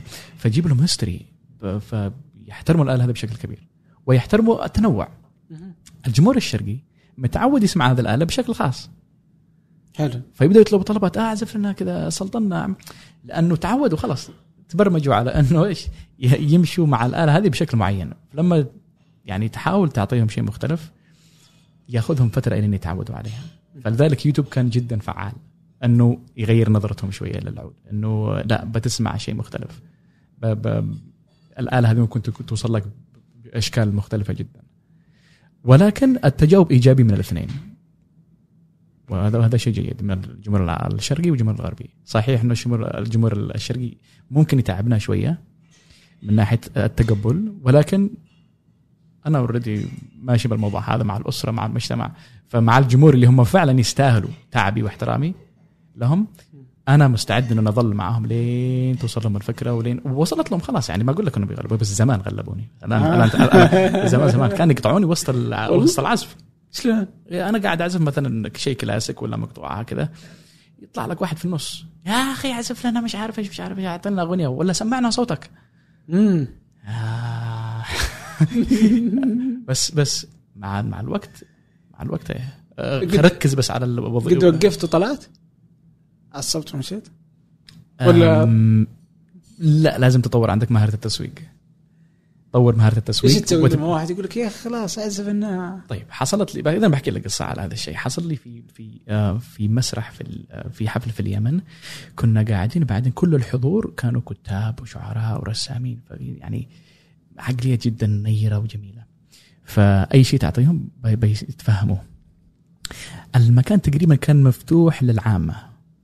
فعملت مرة حفلة هناك انبسطت بردة فعل الناس. قالوا تحب تجي الأسبوع الثاني؟ قلت أوكي. ورحت هناك وانبسطت. حد كان من المرة سمع العزف ودخل آه، قعد مع الناس. بعدين آه تقدر تقول عندنا نسميهم القبيلي أو الشعبي أو اشياء زي كذا. يعني اللي هو عقلية مختلفة تماما. بسيط جدا رجل بسيط. ففي نص العزف أنا قاعد أعزف لهم تقريبا آه، شيء كلاسيك أنا ألفته يعني حاجة جدا أنا كنت أحبها. في نص المعزوف يقول لي يا أخي اعزف لنا الحارة ذي ولا إيه سمعنا صوتك. جاب لي هذا ال comment واحد إذا أنا مش فاكر. الآن إيش تقول له هذا؟ تقول له هذا بيتهوفن هذا مش عارف يقول لك من هذه للناس؟ فكانت آخر معزوفة لي اسمها Dance in the Rain رقصة عند تحت المطر. كانت من المعزوفه ألفتها من زمان تقريبا 2007 وبرضو على الجيتار. إذا الراجل ما فهم العود كيف بيفهم الجيتار؟ هنا اتضح لي إنه لازم أنت كفنان تدخله في الجو تبعك تشرح له تفهمه. هو بيتعلم منك ما هو فنان. فقعدت هناك بدأت أحكي له قصة دانس ذا رين رقصه تحت المطر وكيف ألفتها. أنا كنت يوم عند- الشباك كنت عازف بالجيتار بعدين نزل المطر وشفت الأولاد الصغار لما بيعزفوا مع المطر بعدين ازداد المطر في النص ومن بعدها يتغير اللحن يزداد صخابة. فهو حس إنه بدأ يفهم أوه الآن عايز أسمعها. بعد القصة اللي أعطيتها يعني بيعمل نفس الاستراتيجية. يقول لك أنا كنت تحت شجرة ونزل العصفور ومش عارف إيش وعملت بابيانو تك- تكون صادقة يعني ما أقول لك إنه تمثيل. أه ولكن مهمة جدا انه الناس يفهموا هذا جاي من فين. الرجل اهتم. خلصت المقطوعة مستني أي تعليق. قام يصفق. أوه. وجاء لعندي وسلم علي والله لما كنت تعمل برم برم برم. كذا يعني قاموس بسيط رجل بسيط. تعمل كذا برم برم برم. وأنا أتخيل الرعد وتعمل برم والمطر ينزل. والله أنا كنت منذهل مهارة تسويق. آه. لأنك أنت الآن دخلته معك. قد قد يعني خلاص تسكر الجو علي وتقول هذا واحد ما يفهم. أو أنك تدخله معك. وفعلا بعدها بأسبوعين أجا. بعدها شوي اللي عايز يكتب أشعار. تغير الرجل تماما. شوية وخلاص ويقول لك اعمل له فيسبوك وبينزل قصايد تبع نزار قباني. يعني ما أقول لك إنه كان شخصيه ولا نسبة. لا لا بس تغير. لأنه أنا كفنان تحملت المسؤولية ان أنا ادخله معنا وارتقي به نوعا ما. مش كشخص ولكن موقفه يعني تجاه الفن. طيب إذا أنت تعزف على العود جيتار إيش الأدوات اللي تعزف عليها؟ أنا أعزف على آلات آه، متعددة لكن أنا ما أقدر أسمي نفسي عازف بيانو ولا عازف جيتار ولا عازف درمز ولا عازف أي شيء. أنا عازف عود لأنه مستواي فيهم متواضع جدا. جدا يعني آه، أنا اللي اللي في اليوتيوب بعزف كل الآلات وأطلع لك يعني النغم المطلوب. بس إن أنا محترف في الأشياء هذه ما لا ما أنا اختصاصي في العود فقط. وكلهم تعليم ذاتي. ليش اخترت العود؟ لأنها صدفة أختك جابته ولا؟ ولا لأنه عربي؟ يا أخي قصتي مع العود معقده شوية لأنه أروح وأجي أروح وأجي. أنا لما بدأت أتعرف على الجيتار حبيت أه. الجيتار. كنت برضو اكره الجيتار لأنه كان صوت مزعج بس يوم شفت عازف عزف عليه وحبيته كان كلاسيك. الصوت العود صوت الجيتار حبيته وبدأت أميل للجيتار.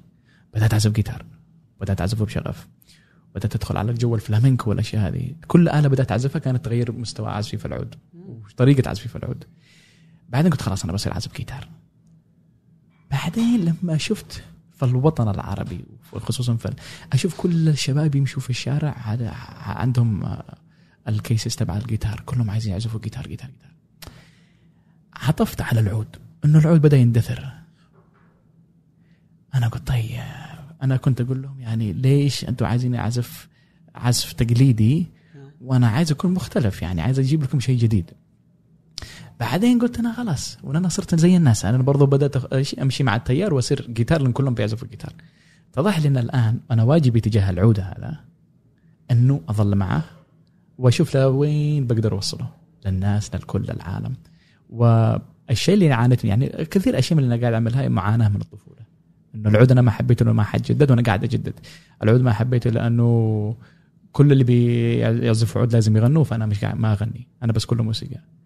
فاشياء هذه اللي أنا ما لقيتها في بداية مشواري واحتجتها فعلا قاعد الان أوفرها. وكل العازفين بيتعلموا اكاديميا. أنا الآن ماشي غير أكاديمي.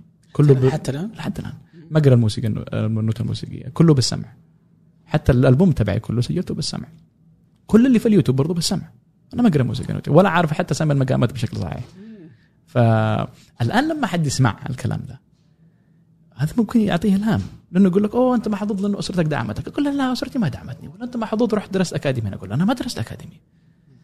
فهذه رسائل بتكون ملهمة لناس كثير.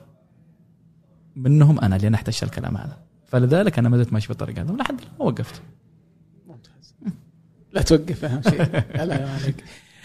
آه طيب اليوم في آلات عربية. منها العود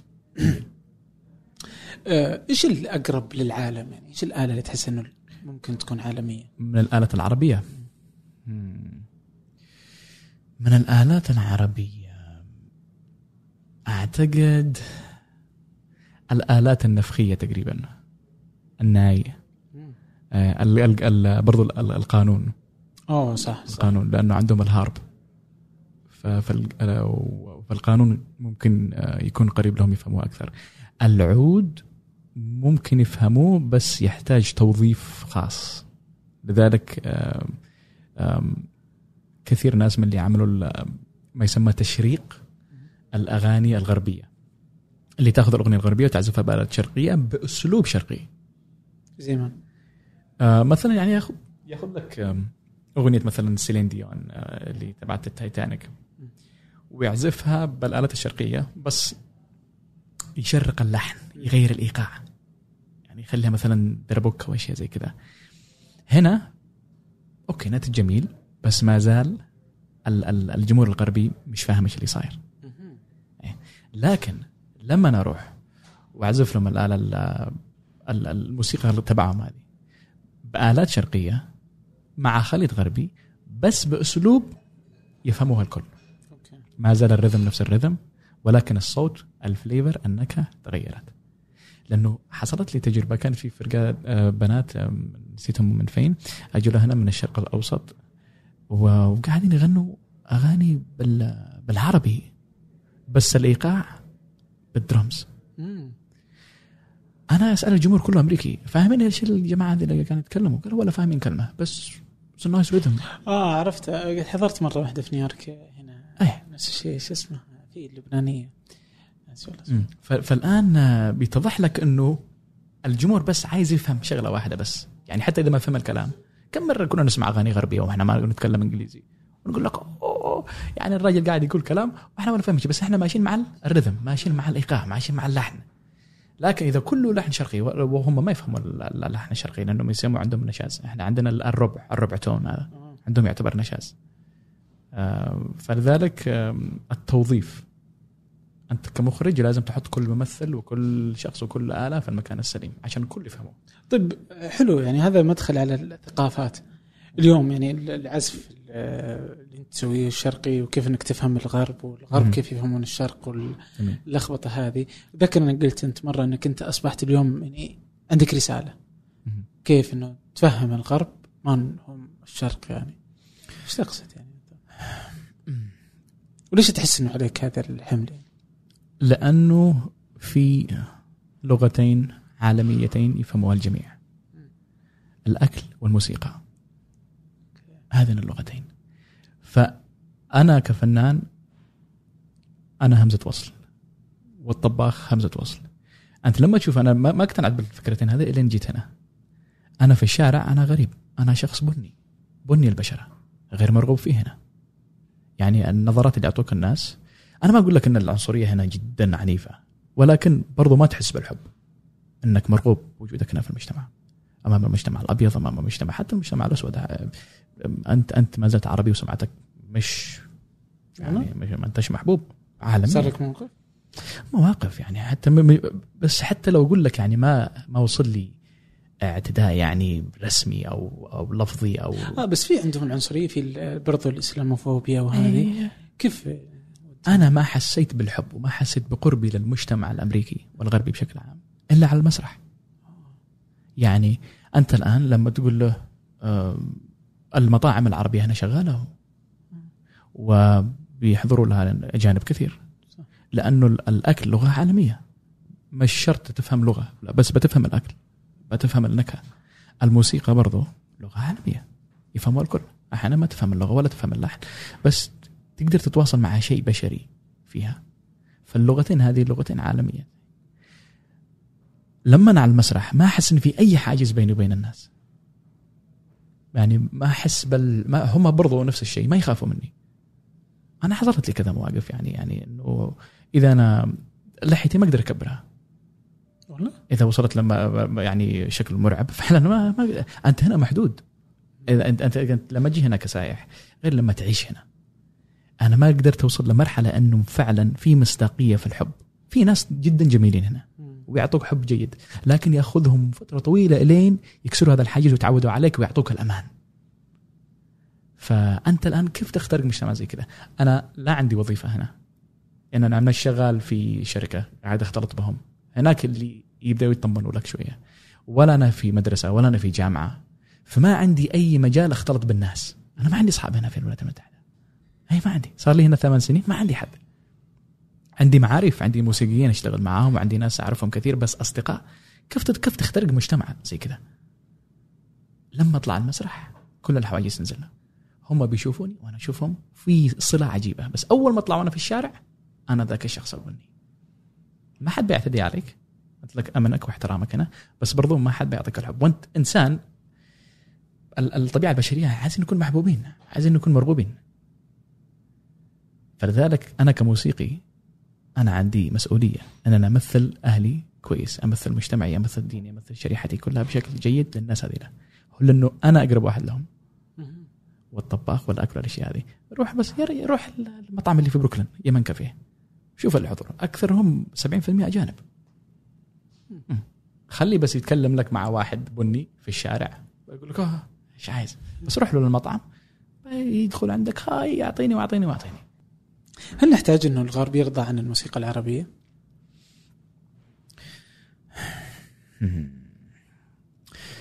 إنه يرضى هذه كلمة كلمة لا أتفق معها ولكن يفهم يفهم. يعني يعني انك أنا بقول لك حاجة ولا كم. يعني أنا كنت بقول إنه يعني تشوفها مثلا في الأفلام اللي يصنعونها آه. شباب يعني نعم. سواء في السعودية أو حتى في لبنان أو شيء زي. كذا في يعني كلها تصنع لأرض لأجل كيف يشوفها الأجنبي. مو بكلها لا لا يكون ظالم حقيقة بس إنه فيه. خصوصا اللي يبغى يطلع العالمية يعني وكذا يصنعها ما ما تمثل مجتمعنا ما تمثل ثقافتنا ما تمثل أي شيء. بس تمثل كيف ينظر الأجنبي للمجتمع فيبدأ يرسم الصورة حول فهمه كذا. رغبة في إيش؟ في. إرضاء الخواجة طيب هو عشان نتفهم الموضوع. لازم نفهم المشكلة وكيف بدأت وكيف حلها وإيش الفوائد اللي بنستفيد منها بعد إرضاء الأجنبي. مثلا الآن لما أقول لحد مثلا والله تعال معي اليمن جدا فيها مناظر روعة. تعال نروح كأجنبي. يقول لك آه، أنا مش عارف. بس لما تقول له تعال مثلا معي نروح دبي. يقول لك أوه ليتس جو لأنه هنا الآن بيجي لك عائد إنك تصبح شخص غير مشكل لأي تهديد للناس. أنت عايز تلف العالم عايز تزور الناس. فلما تكون شخص ياباني مثلا وتروح الناس ما حد خايف منك. فلذلك ما بتعاني من مشاكل من من تعقيدات من أشياء. والناس بيحبوك وما وما حد فيه بيكرهك إحنا مشكلتنا كعرب مش بس إن الناس مش عارفيننا عارفيننا بشكل غلط. السينما وهوليوود يشوهوا بسمعتنا تماما. كمان من الإعلام فعندنا الآن إحنا مش مشكلة بس إن إحنا عايزين نعرف الناس علينا. يعني مثلا لما يجي لك الياباني بقول لك أوه الساموراي أنا مش عارف إيش السوشي والأشياء زي هذه. فبيدخل لك اوريدي على طول ما بيعدل. على صورته. على طول بيعرفك بالثقافة اللي عنده. إحنا لا لسه قدامنا خطوات أقوى. لازم نعدل نكسر الصورة الأولانية نوريهم شيء ثاني. وخصوصا أنت بتحاول تقنع مجتمع مش فاضي للأشياء هذه. يقول لك أنا عندي شغلة أنا عندي كذا. عند يعني لما تشوف الحفلات هذه تبع العروض السينمائية اللي جاية من العرب والأشياء هذه كل الحضور آه، يعني الناس مهتمين وكبيرين في السن. الشباب يقول لك أنا ناقص أنا يعني الإنترنت عندك. عندي ألف خبر وخبر في اليوم. ناقص أتعرف على ثقافة جديدة وأروح مش عارف إيش. فلذلك واجبنا أو مهمتنا كناس ممكن نخترق المجتمع هذا بفننا بالرسم بال بال بالسياسة السياسة ما الناس مش فاضيين لها. بتجنبوا إذا الأمريكيين بيتجنبوا السياسيين تبعهم. بقول لك أنا فاضي للسياسي العربي. فبس عنده مجال إنه يسمع الموسيقى العربي وعنده مجال إنه يشوف الفيلم العربي وعنده مجال إنه يشوف الرسم العربي. وإنه يأكل. إيه. فلذلك إحنا أقرب ناس ممكن نوصل رسالة. لا لا تقول لهم والله تعالوا شوفوا ثقافتي. لا لا لا. بس تعال اعزف وروح. لا تقول لهم آه تعالوا عندي. لأنه يقول لك هنا يكره ال marketing. ال marketing اللي فيه استدعاء كثير. آه. وش في الزبدة على طول. طيب وليش نبغاه يرضى علينا؟ كلها طز أنت تقدر تقول طز. لكن لو لو تعمقنا في الموضوع للأسف إحنا ما مش جايين من بيئة تعطينا الصلاحية إن إحنا نقول طز. ليش في هنا عرب كثير؟ لأنه مش قادرين نقول طز. محتاجين ال ال ال ال ال البيئة هذه. أنا ليش أنا قاعد جيت هنا؟ لأنه مش قادر أكمل حلمي في اليمن. كثير ناس ليش بيجونا؟ مش قادرين يكملوا أحلامهم في أماكن معينة. فلذلك عشان إحنا محتاجين هذه للناس بغض النظر انه الناس بتقول "أوه، ليش محتاج لا لا عادي يعني. محتاجين محتاجين إيش المشكلة؟ يعني أنا مش قاعد اشحت من حد أنا قاعد أنا جاي هنا قاعد أدفع ضرائب قاعد أحترم الدولة قاعد أحترم الناس مش قاعد اذي حد في نفس الوقت هم بيحترموني موفر لي الأمن وكل شيء وأنا قاعد أعيش حلمي وأوفر يعني آه، أبني صورة بلدي وأبني صورة المجتمع العربي وديني بكل شيء فإذا ما إحنا مش قاعدين إن نطلب رضا بقدر ما إحنا قاعدين نطلب سلام. إنه عايز عايز الناس يعرفوا إن إحنا من. آه، ويعرفوا إن إحنا لا- ناس تبع سلام وحب ومودة. ال- الرضا هذه إذا إحنا زعلناهم أساسا لكن إحنا ما زعلناهم. ولا زعلنا حد. يعني لو جارك مهما كان إحنا كلنا في كوكب واحد كلنا جيران. فمن كويس يعني إنه كل الناس يعرف- يعرفونا بشكل جيد. وفي عوائد مادية في عوائد استراتيجية في عوائد سياسية ان إحنا نكون راضين على بعض. فال- فالعائد أكبر من كذا. طيب آه تبغى نروح مع رحلتك آه، حول العالم العربي؟ هي. ولا ال- اليمني؟ إيش بدك نبتدي؟ اللي أنت آه، الفيديوهات تتكلم عليها. إيه. يعني بجي في في في, في معاني طيب خذ راحتك ودينا عايز طيب آه طيب تدري ناخذ ال- اليمن؟ حلو.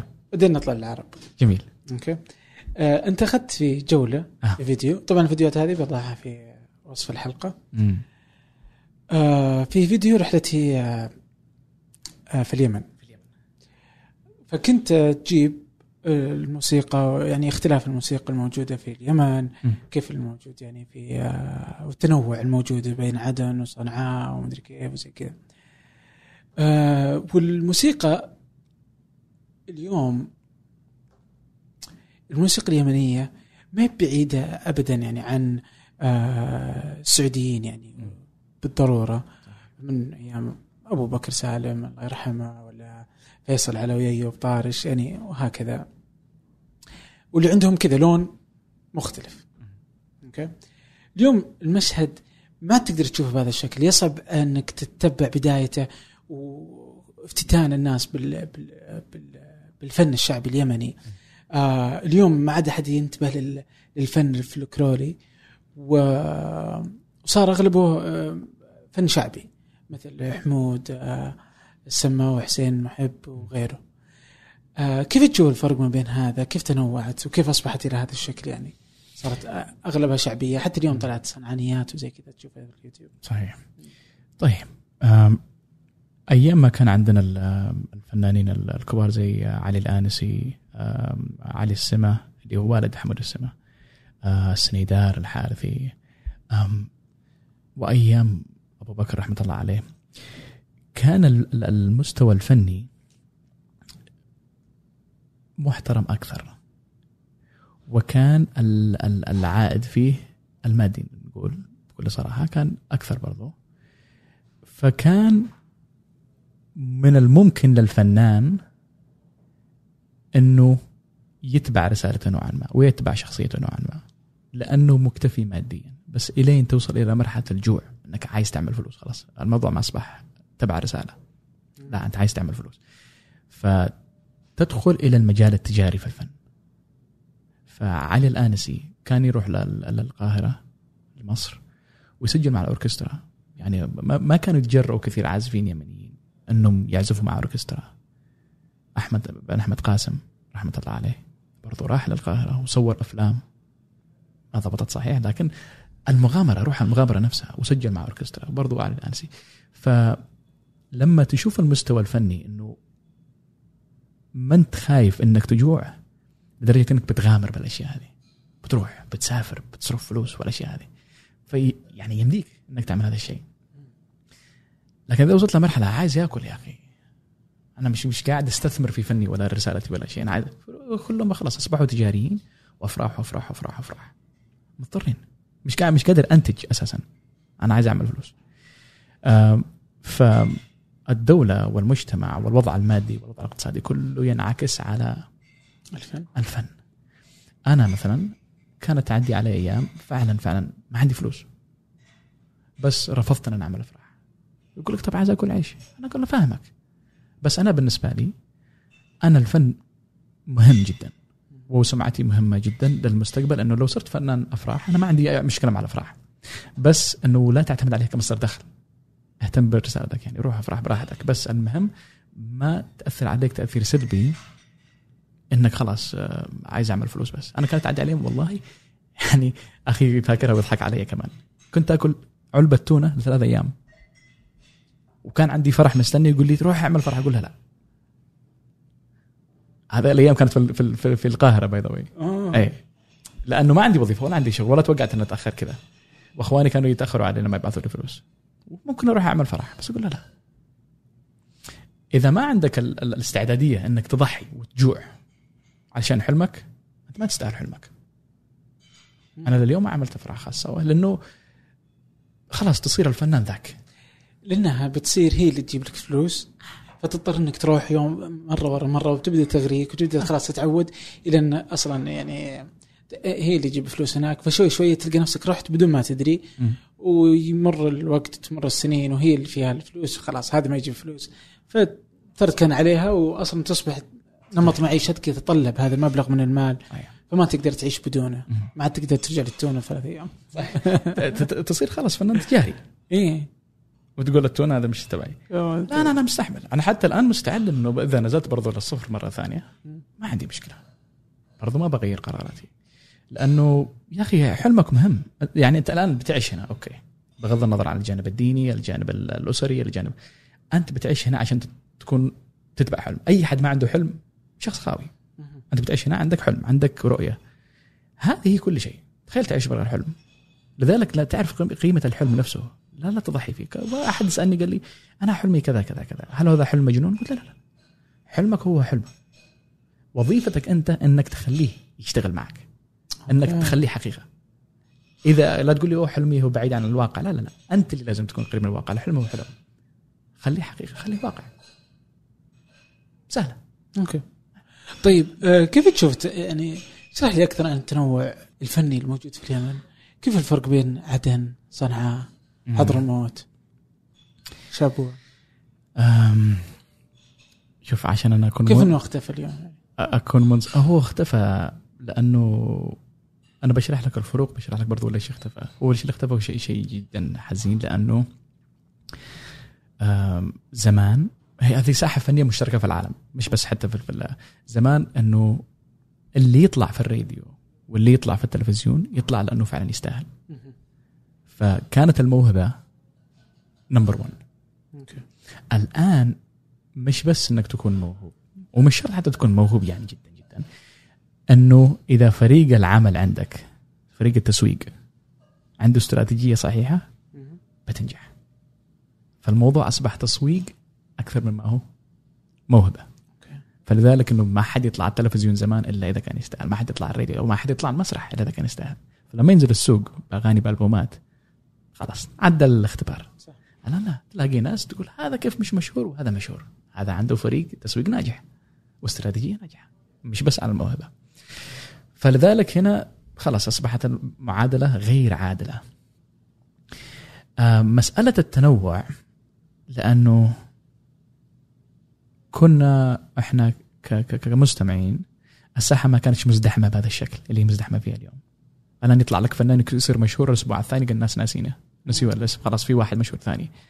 ف أصبحت مزدحمة. كمان إحنا ال ال ال ال الاندستري نفسه اللي هو ال- ال- الساحة الفنية ما عندنا خيارات. إحنا عندنا شاشة تلفون مزدحمة جدا اللي يطلع فيها نسمعه. فلذلك إحنا كنا نتبع آه والله عايز أسمع هذا عايز أسمع هذا. لا لا أنا ما عندك خيار. أنت تفتكر إنك مخير. أنت مسير لا استراتيجية كلها تبع العقل. كيف يلعبوا على دماغك؟ هذا هذا فكره التسويق. فاليمن يا عزيزي متنوعه بشكل عجيب. عجيب جدا. صنعاء غير عدن غير لحج غير تعز غير شبوة غير حضرموت كلهم يعني يعزفوا بشكل يتحدثوا بشكل ياكلوا بشكل وكمان يلبسوا بشكل. فالتنوع جدا جدا عجيب. فذلك لما عملت الفيديو تبع رحلتي في اليمن حاولت أوصل الفكرة هذه. آه إن إنه صحيح إحنا متنوعين لكن متشابهين في شيء. متنوعين بشكل جميل ومتشابهين بشكل أجمل. أحمد بن أحمد قاسم والفنانين الجنوبيين. أنا جدا سيء مع الأسامي لذلك أنا في فنان أنا كنت عايز أذكر اسمه بس نسيت. في عندك فيصل علوي اللي هو يعني الصورة ال- الواجهة للفن اللهجي. في عندك أيوب طارش بلبل تعز. في عندك آه، علي الآنسي وأحمد السنيدار وعلي السمة آه، من العاصمة الفن الصنعاني والحارثي. آه، عندك أبو بكر سالم من حضرموت. وعن من شبوة. في بس أنا ناسي اسمه فأعتذر جدا. لذاكرتي السيئة مع الأسامي. كل يعزف العود بشكل كل من يغني بشكل. فلما وفروا الجو الجميل هذا للمستمع اليمني تفهم بعدين ليش وصل للسعودية وصل للخليج وصل لأنه متنوع جميل. آه كل كل لون منهم له نكهة معينة. حتى نحن اللي بنستمع بها. أنا س- اسمع لنا لايوب طارش اسمع لاحمد قاسم. وكمان كانت تحصل أشياء أنه فنان تعز يغني صنعاني. آه. وفنان عدن يغني صنعاني وصنع فنان صنعاني يغني لحجي. فحتى لما كانوا يتبادلوا الأدوار تسمع الأغنية بشكل مختلف. فيصل علوي عمل أغنية لا إله إلا الله. أغنية صنعانية. آه، قال مع الناس سمعت طيرة النم بأسلوبه هو الصنعاني اللي هو جاي من اللهج شيء بديع بديع. فلما عندك دولة غنية بالتراث زي كذا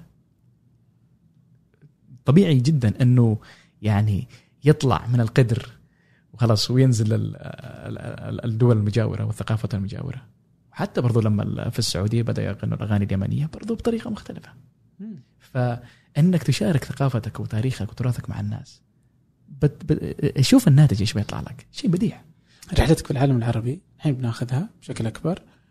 وهي ينطبق عليها ما ينطبق على رحلتك في الفن اليمني. من جانب جانب اللي هو التنوع. يعني اللي يسمع يلقى تنوع مختلف تماما ما بين. أوكي؟ هذا التنوع الموجود في في التراث غير موجود اليوم في الأغاني العصرية. طبعا.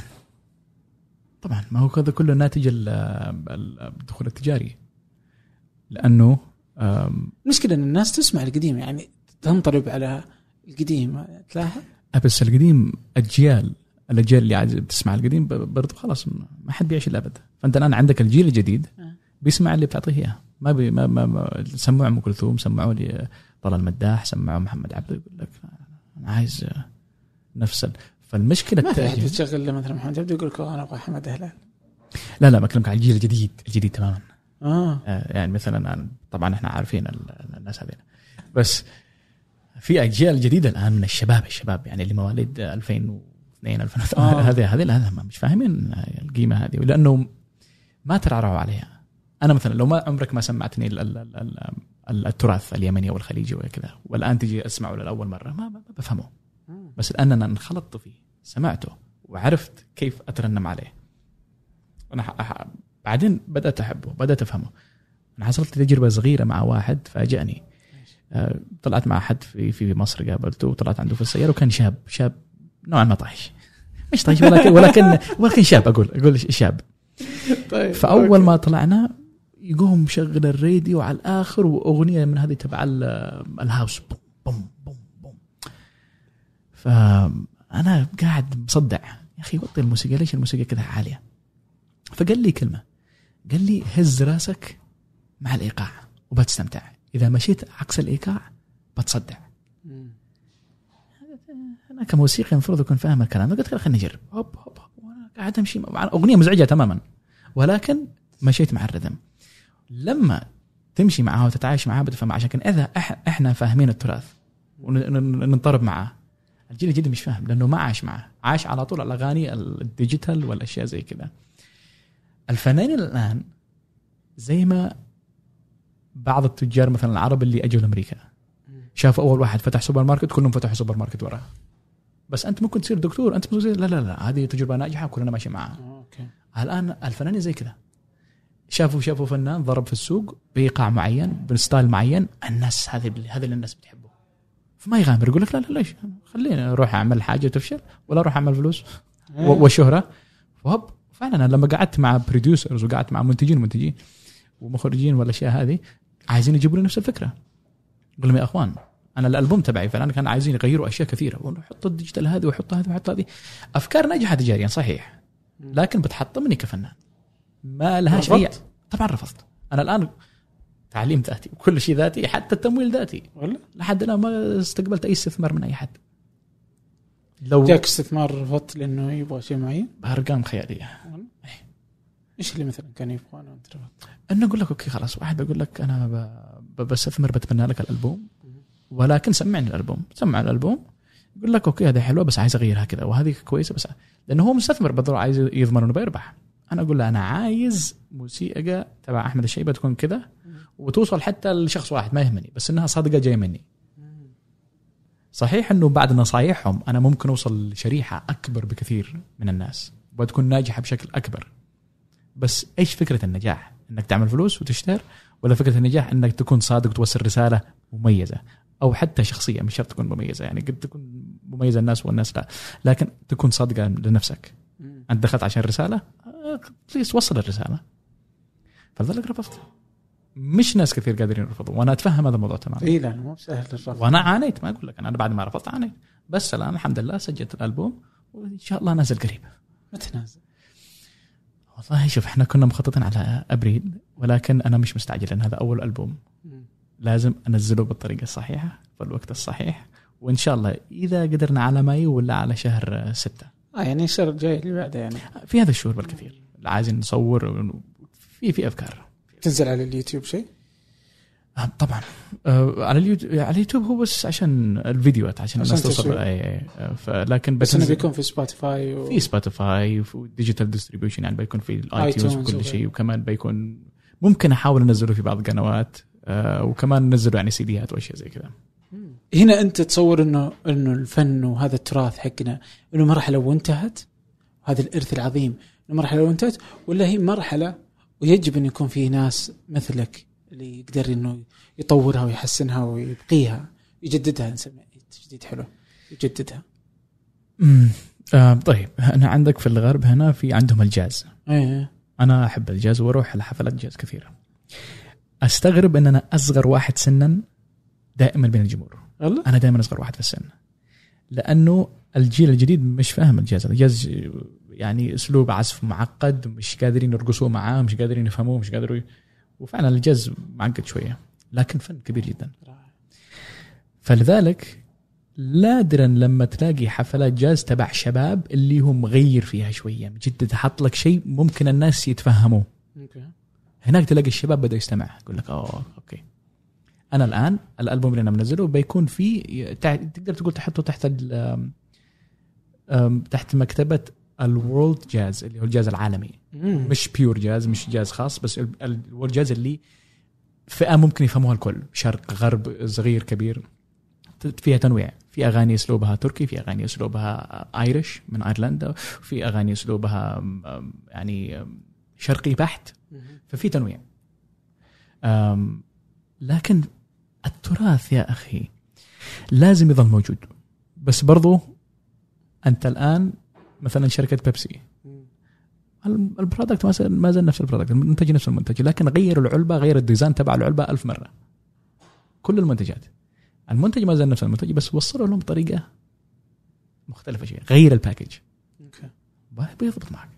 تسويق. إنك تدخل عقولهم لا أكثر. فهذا واجبنا. إنه نفهم نفهم العقل البشري كيف يدور. إيش اللي تتوقع آه، أغنية؟ طبعا أنت ما غنيت. كله عزف صح؟ ليه ما تغني؟ ما يحتاج. والله ما يحتاج. ما هي هذه. يعني إحنا ليش ليش الغرب مثلا لما يروح مثلا يسمع لك مقطوعات بيتهوفن تلاقيه يتأثر. ليش بتأثر؟ أنا ولا فاهم شيء. لأن إحنا وفرنا للمجتمع العربي إنه لازم أعطيك كلام عشان تفهم إيش اللي صاير. بس لو أعزف لك عزف ما بتفهم. شوف مثلا إحنا مثلا أنا أقول لك أنا أنا الآن ما أفهم كثير في الرسم.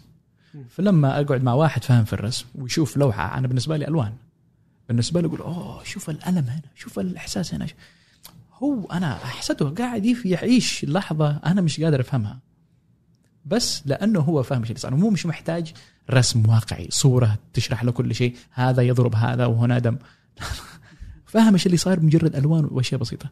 نفس الشيء المستمع الغربي يسمع لك بيتهوفن ولا باخ ولا م- يعزف لك بالبيانو ويقول أوه شوف الحزن أوه شوف الوحدة شوف الألم هنا. فاهم؟ الآن اعزف مثلا للمستمع العادي البسيط العربي. يقول لك طب وين الكلام؟ أول ما يقول آه وسابتني وتركتني. يقول لك آه هنا الألم. هنا يفهم.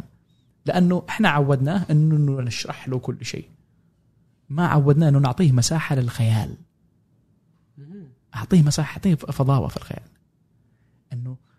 مش لازم تعبي نغمات وكلمات وكل شيء عشان بالعافية تبكيه تمام. يعني آه خليني بس بحط عبد اللطيف بن يوسف. ولو بيزعل مني بس بحطه في لا الموضوع. خليه يزعل خليه يزعل. عليك. عبد اللطيف بن يوسف آه، شاعر جدا أحترمه جدا وأحبه. صديقي العزيز. فأول ما قعدنا عايزين نعمل الفكرة هذه إنه شاعر وعازف عود. فبيقول لي أنا عملت التجربه هذه من قبل مع عازف عود فعايزك تعمل لي الجو الحزين ومش عارف إيش تعبي وشغل لي من هذه الأغاني اللي هي آه، عندما كنت مش عارف تعرف هذا ال- ال- اللي يوم قامت وراحت من عندي مش عارف إيش والموسيقى بالخلف حاجة نكد. قلت لا لا لا لا لا هذه محاولة بائسة لاستعطاف الناس ولأنك يعني تأخذ منهم الدموع بالعافية. لا لا لا. رحت معاه قلت هذا حوار. أعطي للمستمع مجال يتخيل يا أخي. ما ما, ما مش عايز بس بالعافية خليك تبكي. لا لا. أنا عايزك تكتشف إنك أنت شعورك هنا إيش أنا ما بقول لك لا اشعر بكذا. لا أنا بخليك تكتشف أنت إيش بتشعر. فأعطيه مساحة. فبعدين قال لي أنا يعني تجربتي معك كانت مميزة. الناس حبوها. الناس حبوا العود. وحصل في حوار بيني وبين عبد اللطيف على المسرح. أنا كنت أمشي مع ملامح وجهه. ما كنت أمشي مع الكلام. لما كان يتفاعل أنا كنت أتفاعل مع العود. ولما يهدأ أنا أهدأ. فقلت له أنا مش العازف أنت العازف أنت المايسترو. أنا أمشي مع تعابير وجهك. فهو كان يشوف الجماهير ويعطيهم كلمة بالعربي والناس تنفعل. مش فاهمين عربي كان في مترجم معنا. آه، شاعره ثانية بدات تعطي نفس القصيدة بال... بالإنجليزي. فهو مركز مع الجماهير وبيعطيهم تفاعل جدا جدا عجيب آه، بمشاعر آه، هياجه وأنا مركز مع عبد اللطيف. هنا يحصل في ترابط صحيح. بين العازف وبين الكلمة وبين الشاعر. إذا الشاعر كان صادق في كلامه وفي ادائه أنا أتبعه. فكانوا يقولوا لي كيف أنت كيف تعزف معه؟ بعد اللقاءات بعد الحفل كيف تعزف مع عبد اللطيف؟ قلت له هو اللي يعزف أنا مش أنا ما أعزف أنا مش أنا مش قاعد أعزف. هو اللي كان يعزف بمشاعره مش بكلام ف هنا لازم تعطي مساحة لل- للعربي إنه يفهم إنه لا أنا عايز أعطيك مساحة للخيال تبعك. عشان كذا مش محتاج أغني مش محتاج أحط كلام. يعني عجيب اليوم أنا أتوقع يعني كيف كيف حال العازف العربي. يعني إذا فيها عازف بارع عربي مجاله في أنه ينجح صعب. في ظل إن الناس تبحث عن كلمة يعني. طبعا بس إنه لازم حد يبدأ الكلام هذا. يعني خلاص يعني نمشي تجاريا كلنا. ال- ال- الساحة الفنية بتنحط. آه لازم واحد يعني يقول لك يضحي. وبعدين هم لما تضحي أنت في فنان وفنان وفنانه يعني كمان بيشوفوك بي يعط- يجي لهم الإلهام منك. إحنا ما مستعد مع والنتيجة زي ما أنت شايف. المتابعين الناس بيحبوا العود أنا كمان حبيت العود. الرسائل اللي بتوصلني هي اللي كمان بتشجعني من الناس. لما أقرأ ال- الكومنتات التعليقات تبعهم واللي يقول لك أنا حبيت العود من بعدك واللي يقول لك أنا يعني سبت وظيفتي عشان مش عارف إيش واللي يقول لك أولادي اشتروا عواد والأطفال. لما حتى الموضوع بيوصل للأطفال. تعرف إنه عندك مسؤولية وإنك بتعمل شيء الناس محتاجينه. عايزين حد يكون المثل الأول. أنا طبعا في ناس كثير في ناس يعني أنا ما أقول لك أنا أنا مش عارف مين. في عازفين كبار. ولكن هم عايزين مغامرة جدا مختلفة. فيها مخاطرة. فيها مخاطرة. أي حد بس ينط لهنا وإذا ضبطت معاه كلنا ورا. نط. أنا نط. طيب. طيب. كفو والله. ومست... والتونة مستنينها. أي شيء يحصل التونة موجودة. إيه لا ما في مشكلة. آه اليوم آه في على الألبوم ودي آخر شيء. آه إيش في أغنية تتوقع إنها أو مقطوعة تحس إنها هي اللي بتضرب يعني عادة اللي يتوقعها صاحبها ما ت... يعني تصير واحدة ثانية اللي تحبونها الناس بس ودي دائما التوقعات تكون مختلفة. آه لكن في أغنية آه اسمها ملاهايد ملهاي. ملاهايد هذه اسم قلعة في ايرلندا أها. فألفتها على القلعة هذه اللي ما قدرت أزورها لأنه كانت قصتي معها قصة طويلة هي الثيم تبعها برضو Irish أها. فجبت فيها عازف ناي آيرلندي مخصوص عشان الأغنية هذه فالألبوم برضو تحسه قريب من رحلتي حول العالم. لأنه تحس إنه في رحنا لعالم الجاز وهنا رحنا لعالم لأيرلندا وهنا رحنا لتركيا وهنا رحنا لل- للشرق الأوسط وهنا رحنا لمش عارف مين. فحاولت أجيب الفكرة هذه. ما حبيت إن أنا أكون موجود ل genre معينة لفئة معينة من الفن. اللي أنا عايزه أعزفه. عايز تقول إنه pop rock whatever أمشي معها. هذا بالنسبة لي موسيقى. مالاهايد هذه تقريبا لأن فيها جانب كذا فيها energy فيها صخب فيها كذا. وفي أغنية ثانية اسمها Let Her Dance. okay. اللي هي خليها خل... دعها ترقص. هذه قصتها يا عزيزي ألفتها أول ما رجعت من السعودية. في عندي أغنيتين ألفتهم في السعودية. في رحلتي في السعودية هناك لما كنت موجود. واحدة اسمها In Their Presence اللي في حضورهم. وفي أغنية اسمها Her Dance اللي دعها ترقص آه، اللي الناس مش عارفينه إنه أنا ألفت Her Dance أول ما نزل قرار إنه السماح للمرأة السعودية بالسواقة. آه. أنا مؤمن بأن الرقص هو من أكثر أساليب التعبير نقاء. أنت لما تكتب أنت قد تكون محدود بكلمات معينة بنحو بأشياء زي كذا لما الرسم برضو شيء حر. قد تكون محدود برضو بإطار اللوحة. الرقص جسمك قاعد يعبر كل جزء من جسدك قاعد يعبر. فكانت رسالة للرجل ورسالة للمجتمع ورسالة للكل إنه دعها ترقص. مش الرقص بشكل عام إنما الحرية فكرة الحرية نفسها. خليها يا أخي. فلم لما المرأة تتحرر المرأة تكون بصفك يا أخي ما تكون عدوك تكون بصفك. تحتاج أنت قوة المرأة تحتاج عقل المرأة. تحتاج شغف وحب ومشاعر المراه فلما تعطيها الحرية أنت بتعطيها لنفسك. أنت الآن ما خلاص تصبح شخص حر أيضا. ما انتش ال- ال- إيش اسمه الشويش تبع السجن. فلما تطلع على المساجين خلاص أنت برضو حر ما عندك الوظيفة هذه. فهو التحرر لها ولك. فالأغنية هذا اسمها لارر دانس فيها مشاعر جدا فياضة. أنا انبسطت فيها. حتى لما أروح على المسرح وأعزفها الناس يحبوها جدا. ما لها هاي تقريبا قبل تضرب. في اللي كلمتك عليها لفتة بالسعودية برضو. آه لها برضو علاقة عبد اللطيف وال- والجماعة هناك في إثراء. آه اسمها ان presence في حضورهم. أنا لما رحت في شهر مايو. استقبلوني استقبال جدا جميل. وعملوا لي لفة في الدمام ودوني للخبر والأشياء هذه. في حضورهم كنت مبسوط. كمان احتفلوا فيني كان في عيد ميلادي وأشياء زي كذا أنا ما ما احتفل بعيد ميلادي بل خلاص أنا أخليه يوم عادي تماما. يعني زي ما أقول لك lower expectations. فشعرت بحب يعني افتقدته من من من, من سنين. بحكم إن أنا خلاص مركز على بس مستقبلي وبعيد من الناس والأصحاب هذه فالاغنيه هذه تحكي مشاعري في وجود ناس زيهم. ناس يحتفوا بك يحبوك تحس بوجودهم بالراحة إنك خلاص ما بش تعطي أنت الآن بتستقبل الحب. فالأغنية هذه تعبر على مشاعري في حضورهم أنا كيف أشعر. وفي أغنية ثانية معاكسة في نفس الألبوم اسمها in their absence في غيابهم. فالأغنية هذه قد تتواصل مع الناس. مش لازم إنه أنا شخصيا في حضورهم لا. في حضور الشخص اللي تحبه. أي شخص يخليك تكون مبسوط. وبرضه في غياب الناس هذه اللي هم أصدقائك وقد تكون زوجتك أو تكون والدتك أو أي حد. فالطاقه ما بين الأغنيتين معاكسة تماما. في غيابهم نكد على الآخر مش نكد بس وحدة تحس بوحدة عجيبة. أي أغنية اللي بتضرب ما يهمني المهم إنها توصل لقلوب الناس ويحسوا في اللي أنا حسيته. هذا أهم شيء. وأهم شيء بعد إنهم يشترون الألبوم يعني. إي والله إحنا ما- التونه يا أخي والله تعبتنا والله. عايشين فلوس يا اخوان إذا نزل الألبوم اشترى قبل تسمع. صح كذا الديل؟ اي اشتري بعدين اسمع أيوه ما في ترجيع إيه أيوة، خلاص. اشتري بعدين نسمع إذا يعجبك ولا ما ولا, ولا. تسمع بس اشتري بس أنا عشان كذا بدأت أعمل سفريات وأعمل حفلات سرية. أنا أي ناس مثلا لما يعمل ألبوم ما يعمل في المسرح الأغاني هذه إلا بعد ما ينزل الالبوم صح لا أنا عملتها بالسر عشان أشوف بس التفاعل. والتفاعل إيه. كل حد الآن كله إيجابي بس برضو اشتري قبل ما تسمع. اشتري قبل تسمع. بعدين يعني ما, ما له داعي. تجلس تونه ولا ترجع تقول لأخوك يلا مستعد. ارجع أشتغل. التونه في الثلاجة وإحنا جاهزين.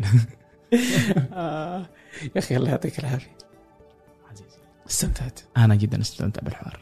شكرا جزيلا. الله يخليك. تحياتي لكم. وشكرا على فنجان القهوة. و بس طلع أحسن مما كنت تتوقع صح؟ إيه. أنا مبسوط أنا. أنا صحيح مديت في الكلام بس. لا.